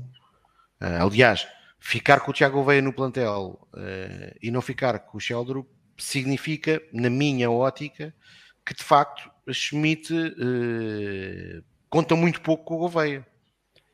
Um, porque... Oh, oh, Tiago, mas como é que explicas o comentário que, que uh, Roger Schmidt fez precisamente ao bom patamar em que Tiago Gouveia se encontrava, apesar de não ter tido minutos? Epá, é, é, difícil de entender. Mas, difícil de entender. Como face... ouvi, certo? Sim, sim, mas é difícil de entender face àquilo que foram as poucas oportunidades que Tiago Gouveia teve. Ou seja, se, por exemplo, aquilo que ele disse do Tomás Araújo, para mim faz todo sentido. Aquilo que ele disse, eh, portanto, ele também referiu-se eh, de forma muito elogiosa àquilo que foi os minutos de jogo do Tomás. Eh, mas lá está, numa ótica de evolução, hoje falou-se que o Tomás poderia ser emprestado por um ano. Parece-me, isto mantendo, mantendo Otamendi e Morato António Silva e João Vitor como quarto central, parece-me uma boa solução. Se o Tomás for emprestado para um clube onde possa jogar regularmente. Ah, ok, mas estás a contar com o João Vitor, é que, que Roger ficando com o João Vitor, especificamente olhava para ele como lateral. Não, não, ficando com, com, com o João Vitor como central, como central, okay. como central. Portanto, isso parecia-me interessante. Acho, na minha, para mim, falta claramente ao Benfica um lateral direito para concorrer ao lugar por, eh, com, com Bá. Na esquerda, tendo em consideração que Ristic não conta, que Rafael Rodrigues também não conta, era interessante o Benfica conseguir sacar um lateral. É uma pena constatarmos mais uma vez que o Benfica pura e simplesmente ignora o mercado português. O mercado português é pura e simplesmente ignorado, uh, o que é pena, o que é pena. Uh, aliás, há um atleta que hoje acho que já é público e já está confirmado, irá para o Futebol do Porto, que confesso que eu não o queria ter no plantel do Benfica depois daquilo que ele fez ao Famalicão. Uh, mas o Benfica, que até inclusive foi emprestar um jogador como o Henrique Araújo, uh, ainda por cima, depois de tudo o que se passou na deslocação no ano passado a Famalicão, uh, e poderia ter fechado esse negócio com um jogador que de facto tem muita qualidade. Reitero, aquilo que ele depois fez a Famalicão um, não, é, não, não me parece que seja a atitude mais correta de um atleta. Aliás, nós neste momento temos duas situações de dois jogadores portugueses em Inglaterra a terem posturas completamente diferentes. Uh, portanto, elogiar uh, a atitude que, que tem tido enquanto profissional de futebol de João Palhinha, uh, em, contra, em contraponto com aquela que tem sido a birra que Mateus Nunes fez. Os jogadores assinam contratos, portanto têm que ter, e, exatamente como o Ivan Raime, Raime eh, portanto têm que ter, quando assinam um contrato, ninguém, ninguém os ameaçou, e portanto fazer chantagens com os clubes não deveriam, nunca deveria ser premiado. Uh, mas portanto, falta um lateral direito e um lateral esquerdo, na minha ótica. No meio campo, creio que não vamos buscar ninguém, mas pode ficar curto. Pode ficar curto. Uh, porque, como eu disse há pouco, temos Florentino, Orsnas, João Neves. Até aqui tudo bem. Mas não temos mais ninguém na minha ótica. Caso seja necessário uh, ter um meio-campista com uma maior capacidade de rotação para aquele, para aquele duplo pivô. Porque depois os que sobram são Chiquinho, Coxo e João Mário. E estou a partir do princípio que Paulo Bernardo também não conta. Uh, sobre os guarda-redes, partilho da vossa opinião, ou seja, acho que para mim só faz sentido o Benfica contratar um guarda-redes saindo Odisseias se Samuel for emprestado para jogar. Ah, sim, claro. Aí, claro. aí, aí faz sentido. Ir contratar um guarda-redes mantendo Samuel no plantel, acho que é um tiro nos pés, porque é pura e simplesmente estar a cortar a possibilidade de Samuel jogar e, portanto, faz, faz pouco sentido eh, na minha ótica. Caso, caso o Benfica vá buscar o guarda-redes para Samuel ser emprestado, ok, concordo. Mas acho que neste momento as, as, as, duas principais posições em que o Benfica tinha que investir mais é de lateral direito e lateral esquerdo. Até admito que o Benfica possa encontrar um jogador, não é fácil, não é fácil, mas que possa encontrar um jogador que possa fazer as duas posições com qualidade. Existe um português que se encaixa bem neste, neste, neste perfil, uh, infelizmente teve para o Barcelona, uh, mas enca e encaixava tão bem no Benfica. Também se chama João e não é Félix, não é? Exatamente, que é João. E, e depois na frente, uh, epá, é esperar que o Arthur consiga com, comprovar aquilo que é, que é que é o seu price tag de 20 milhões. Uh, mas acho que se calhar é importante perceber, e aí é, é, é, é Roger Schmidt que tem que, tem, que tem que o dizer, que se Tiago Gouveia e Sheldrup é para jogarem pouco, é para serem muito, muito, pouco, muito poucas vezes utilizado, o melhor então é serem ambos emprestados. Não me parece fazer algum sentido, é aquilo que se falou na semana passada, que é o Benfica depois de fazer um investimento numa ótica de grandeza perto dos 10 milhões de euros, eh, num jogador com 19 anos, é porque o Benfica acreditava no potencial do jogador para o fazer crescer, irmos agora vender o, irmos agora correr vender o jogador uh, por 10, 11 ou 12 milhões. Acho que faz sentido sim, emprestar o jogador uh, cá dentro ou lá fora uh, para ele poder evoluir e poder regressar para ser efetiva opção se de facto Roger Schmidt não acha que ele neste momento uh, possa ser opção. E depois espero que o Benfica não, não fique, que não fiquemos curtos na frente. Ou seja, o Casper continua a não ser um atleta que me convença para muito. Uh, espero que o Benfica não tenha, não tenha a necessidade de, de recorrer a ele muitas vezes, porque aquilo que ele tem é verdade que marcou o gol à estrela, mas tirando isso, tem feito pouco, na minha opinião. Uh, mas para mim, eu centrava, centrava especiais atenções uh, nos dois laterais e, se existisse a possibilidade, num jogador para o meio-campo com características uh, parecidas àquelas que Roger Schmidt aprecia ter nesta, nesta posição alguém com disponibilidade física, capacidade de defender e capacidade de atacar, uh, que pudesse ser uma solução a Florentino. Portanto, querias um. Assim, e João Neves. É pá, não, não, tenho a noção que isso, é, que isso está, fora, está fora de mão. Mas querias. O Benfica não tem capacidade financeira neste momento para, para uma loucura dessas. Se calhar até teria, se calhar até teria se. Ou seja, nós temos elogiado aqui aquilo que, é o, que tem sido os mercados do, do Benfica no último ano mas também há aqui algo que é, que é importante um, que os responsáveis do Benfica tenham noção, que é fica no último ano, no último, nos últimos, com, com, contando com este mercado, já com este mercado que ainda não fechou, o Benfica gastou muito dinheiro. É, uh, se nós olharmos, o Benfica tem 10 milhões investidos em Trubin, ok, aceitável. tem perto de 10 milhões investidos em Bá, tudo bem. Tem perto de 10 milhões investidos em João Vitor, tem sérias dúvidas que tenha sido o investimento necessário. Tem 14 milhões investidos em Jurasek, tem mais de 12 milhões investidos em Worsness, ok, justifica-se. Tem 25 milhões investidos em Coxo.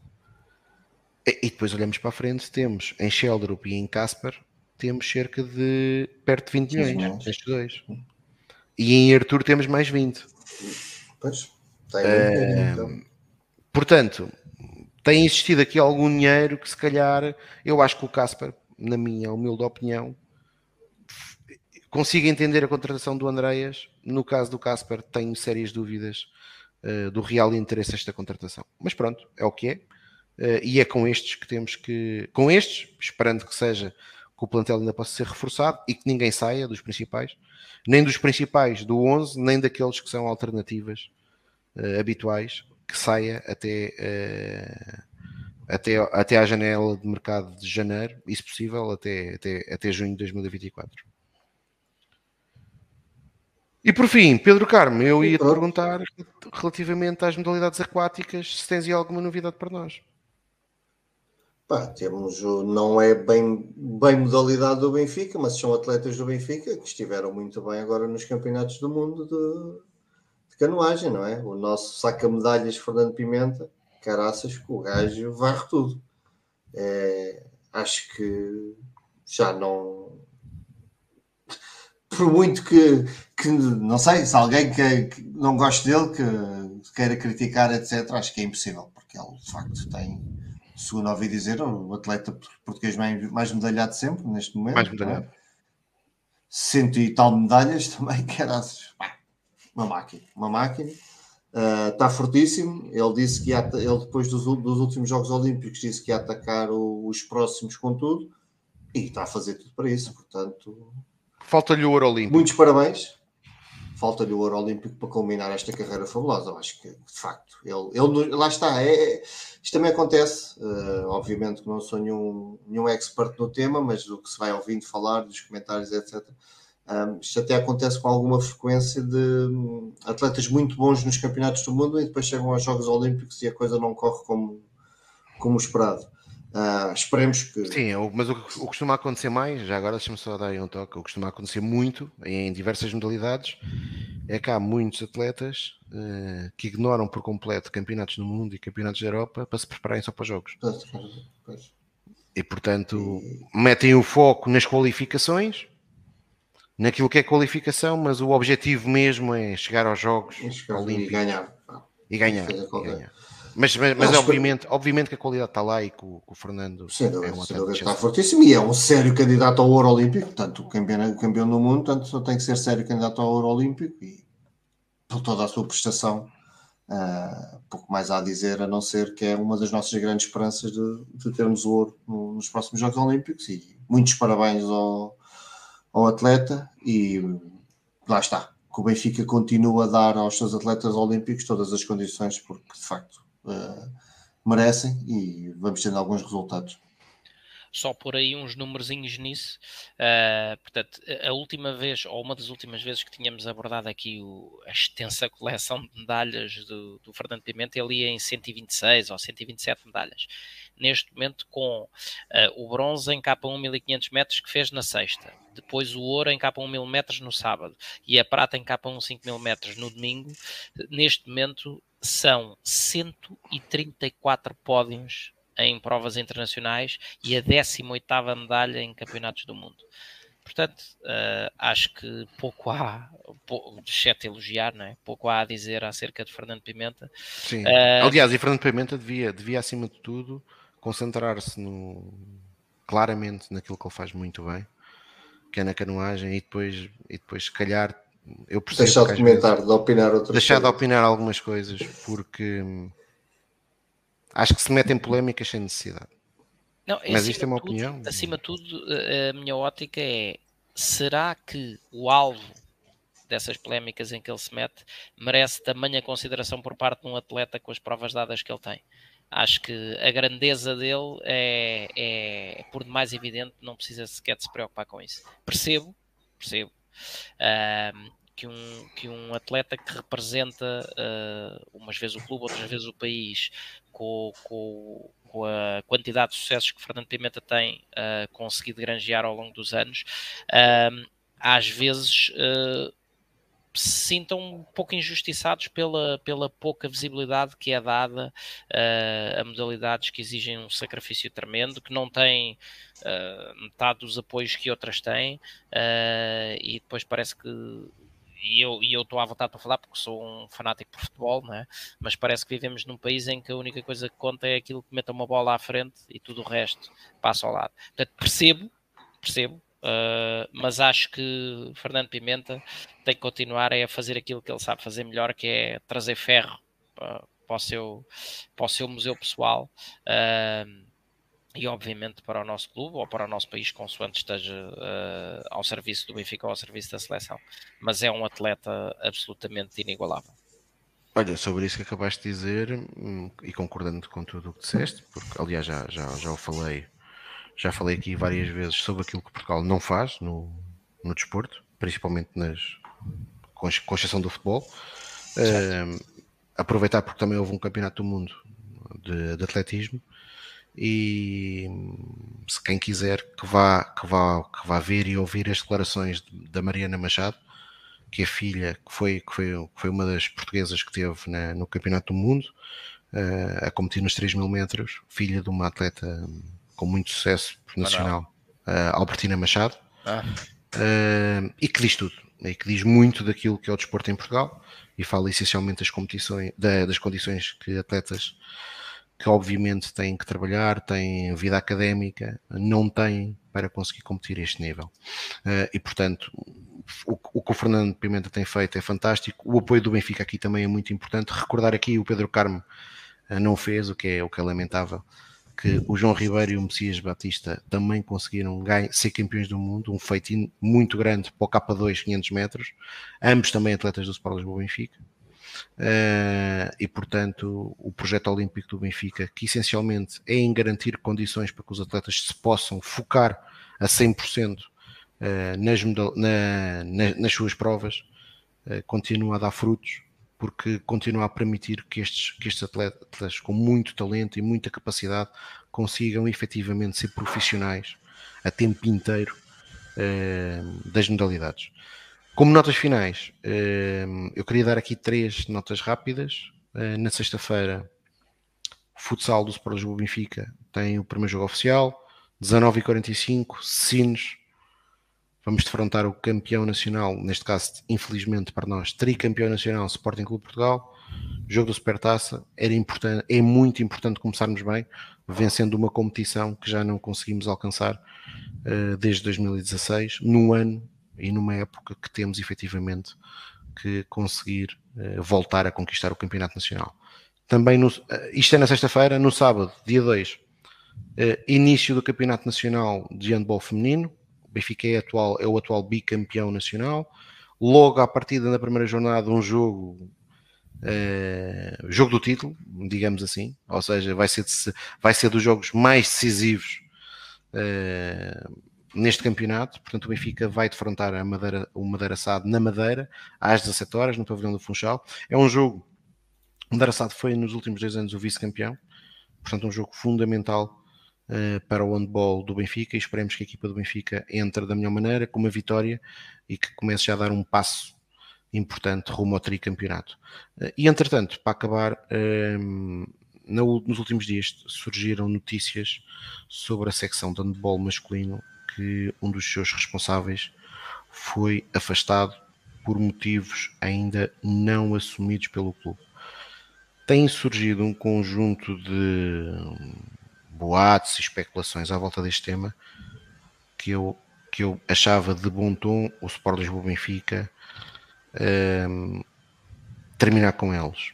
E terminar com eles prestando algum tipo de informação aos associados e afastando um, ehm, e, e terminando com este tipo de especulação. Até porque algumas delas fazem pouco sentido quando no Benfica existem dirigentes eleitos que têm processos ou que, ou que foram constituídos arguídos, inclusive é responsáveis pelas modalidades, em que na prática é colocada uma das acusações é de terem utilizado o Sport Lisboa Benfica para beneficiar ou, tentar tirar vantagem de alguém.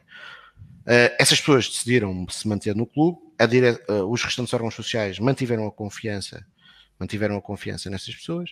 Eu poderei, eu não vou acusar ninguém que não seja que não seja condenado e, portanto, a presunção de inocência é um direito que assiste a cada um, a cada cidadão nacional, mas também espero que e seja seja seja seja utilizada a mesma a mesma a mesma bitola para para outros responsáveis do Sport Benfica. Esperar que esta situação seja esclarecida o mais rápido possível e que o Benfica possa possa aproveitar esta, este momento mais um menos bom na secção de handball para uh, repensar uh, profundamente aquilo que tem sido feito nos últimos anos uh, no handball masculino do Sport Lisboa Benfica, modalidade onde não conseguimos vencer um campeonato desde 2008, apesar de todos os anos gastarmos mais de 1 a 2 milhões nesta modalidade. Portanto, que seja que se aproveite este momento difícil uh, para garantir, por um lado, que as soluções uh, sejam resolvidas pelo melhor, para o melhor dos interesses do Sport Jogo Benfica, e por um lado, que seja uma oportunidade para se olhar para o futuro da secção e, e, e corrigir aquilo que infelizmente não tem, que está mal e que o Benfica rapidamente consiga uh, regressar uh, às conquistas, uh, principalmente de campeonatos nacionais, que infelizmente, e reitero, desde 2008 não o conseguimos. Posto isto, não sei se vocês querem deixar alguma nota. É vencer o líder para nos colocarmos cada vez mais perto de o ser. Exato. Olha, é, é, isso. É. Vencer o Vitória Sport Clube. Viva o Sport Clube. Boa noite a todos. Até para a semana. Até para a semana.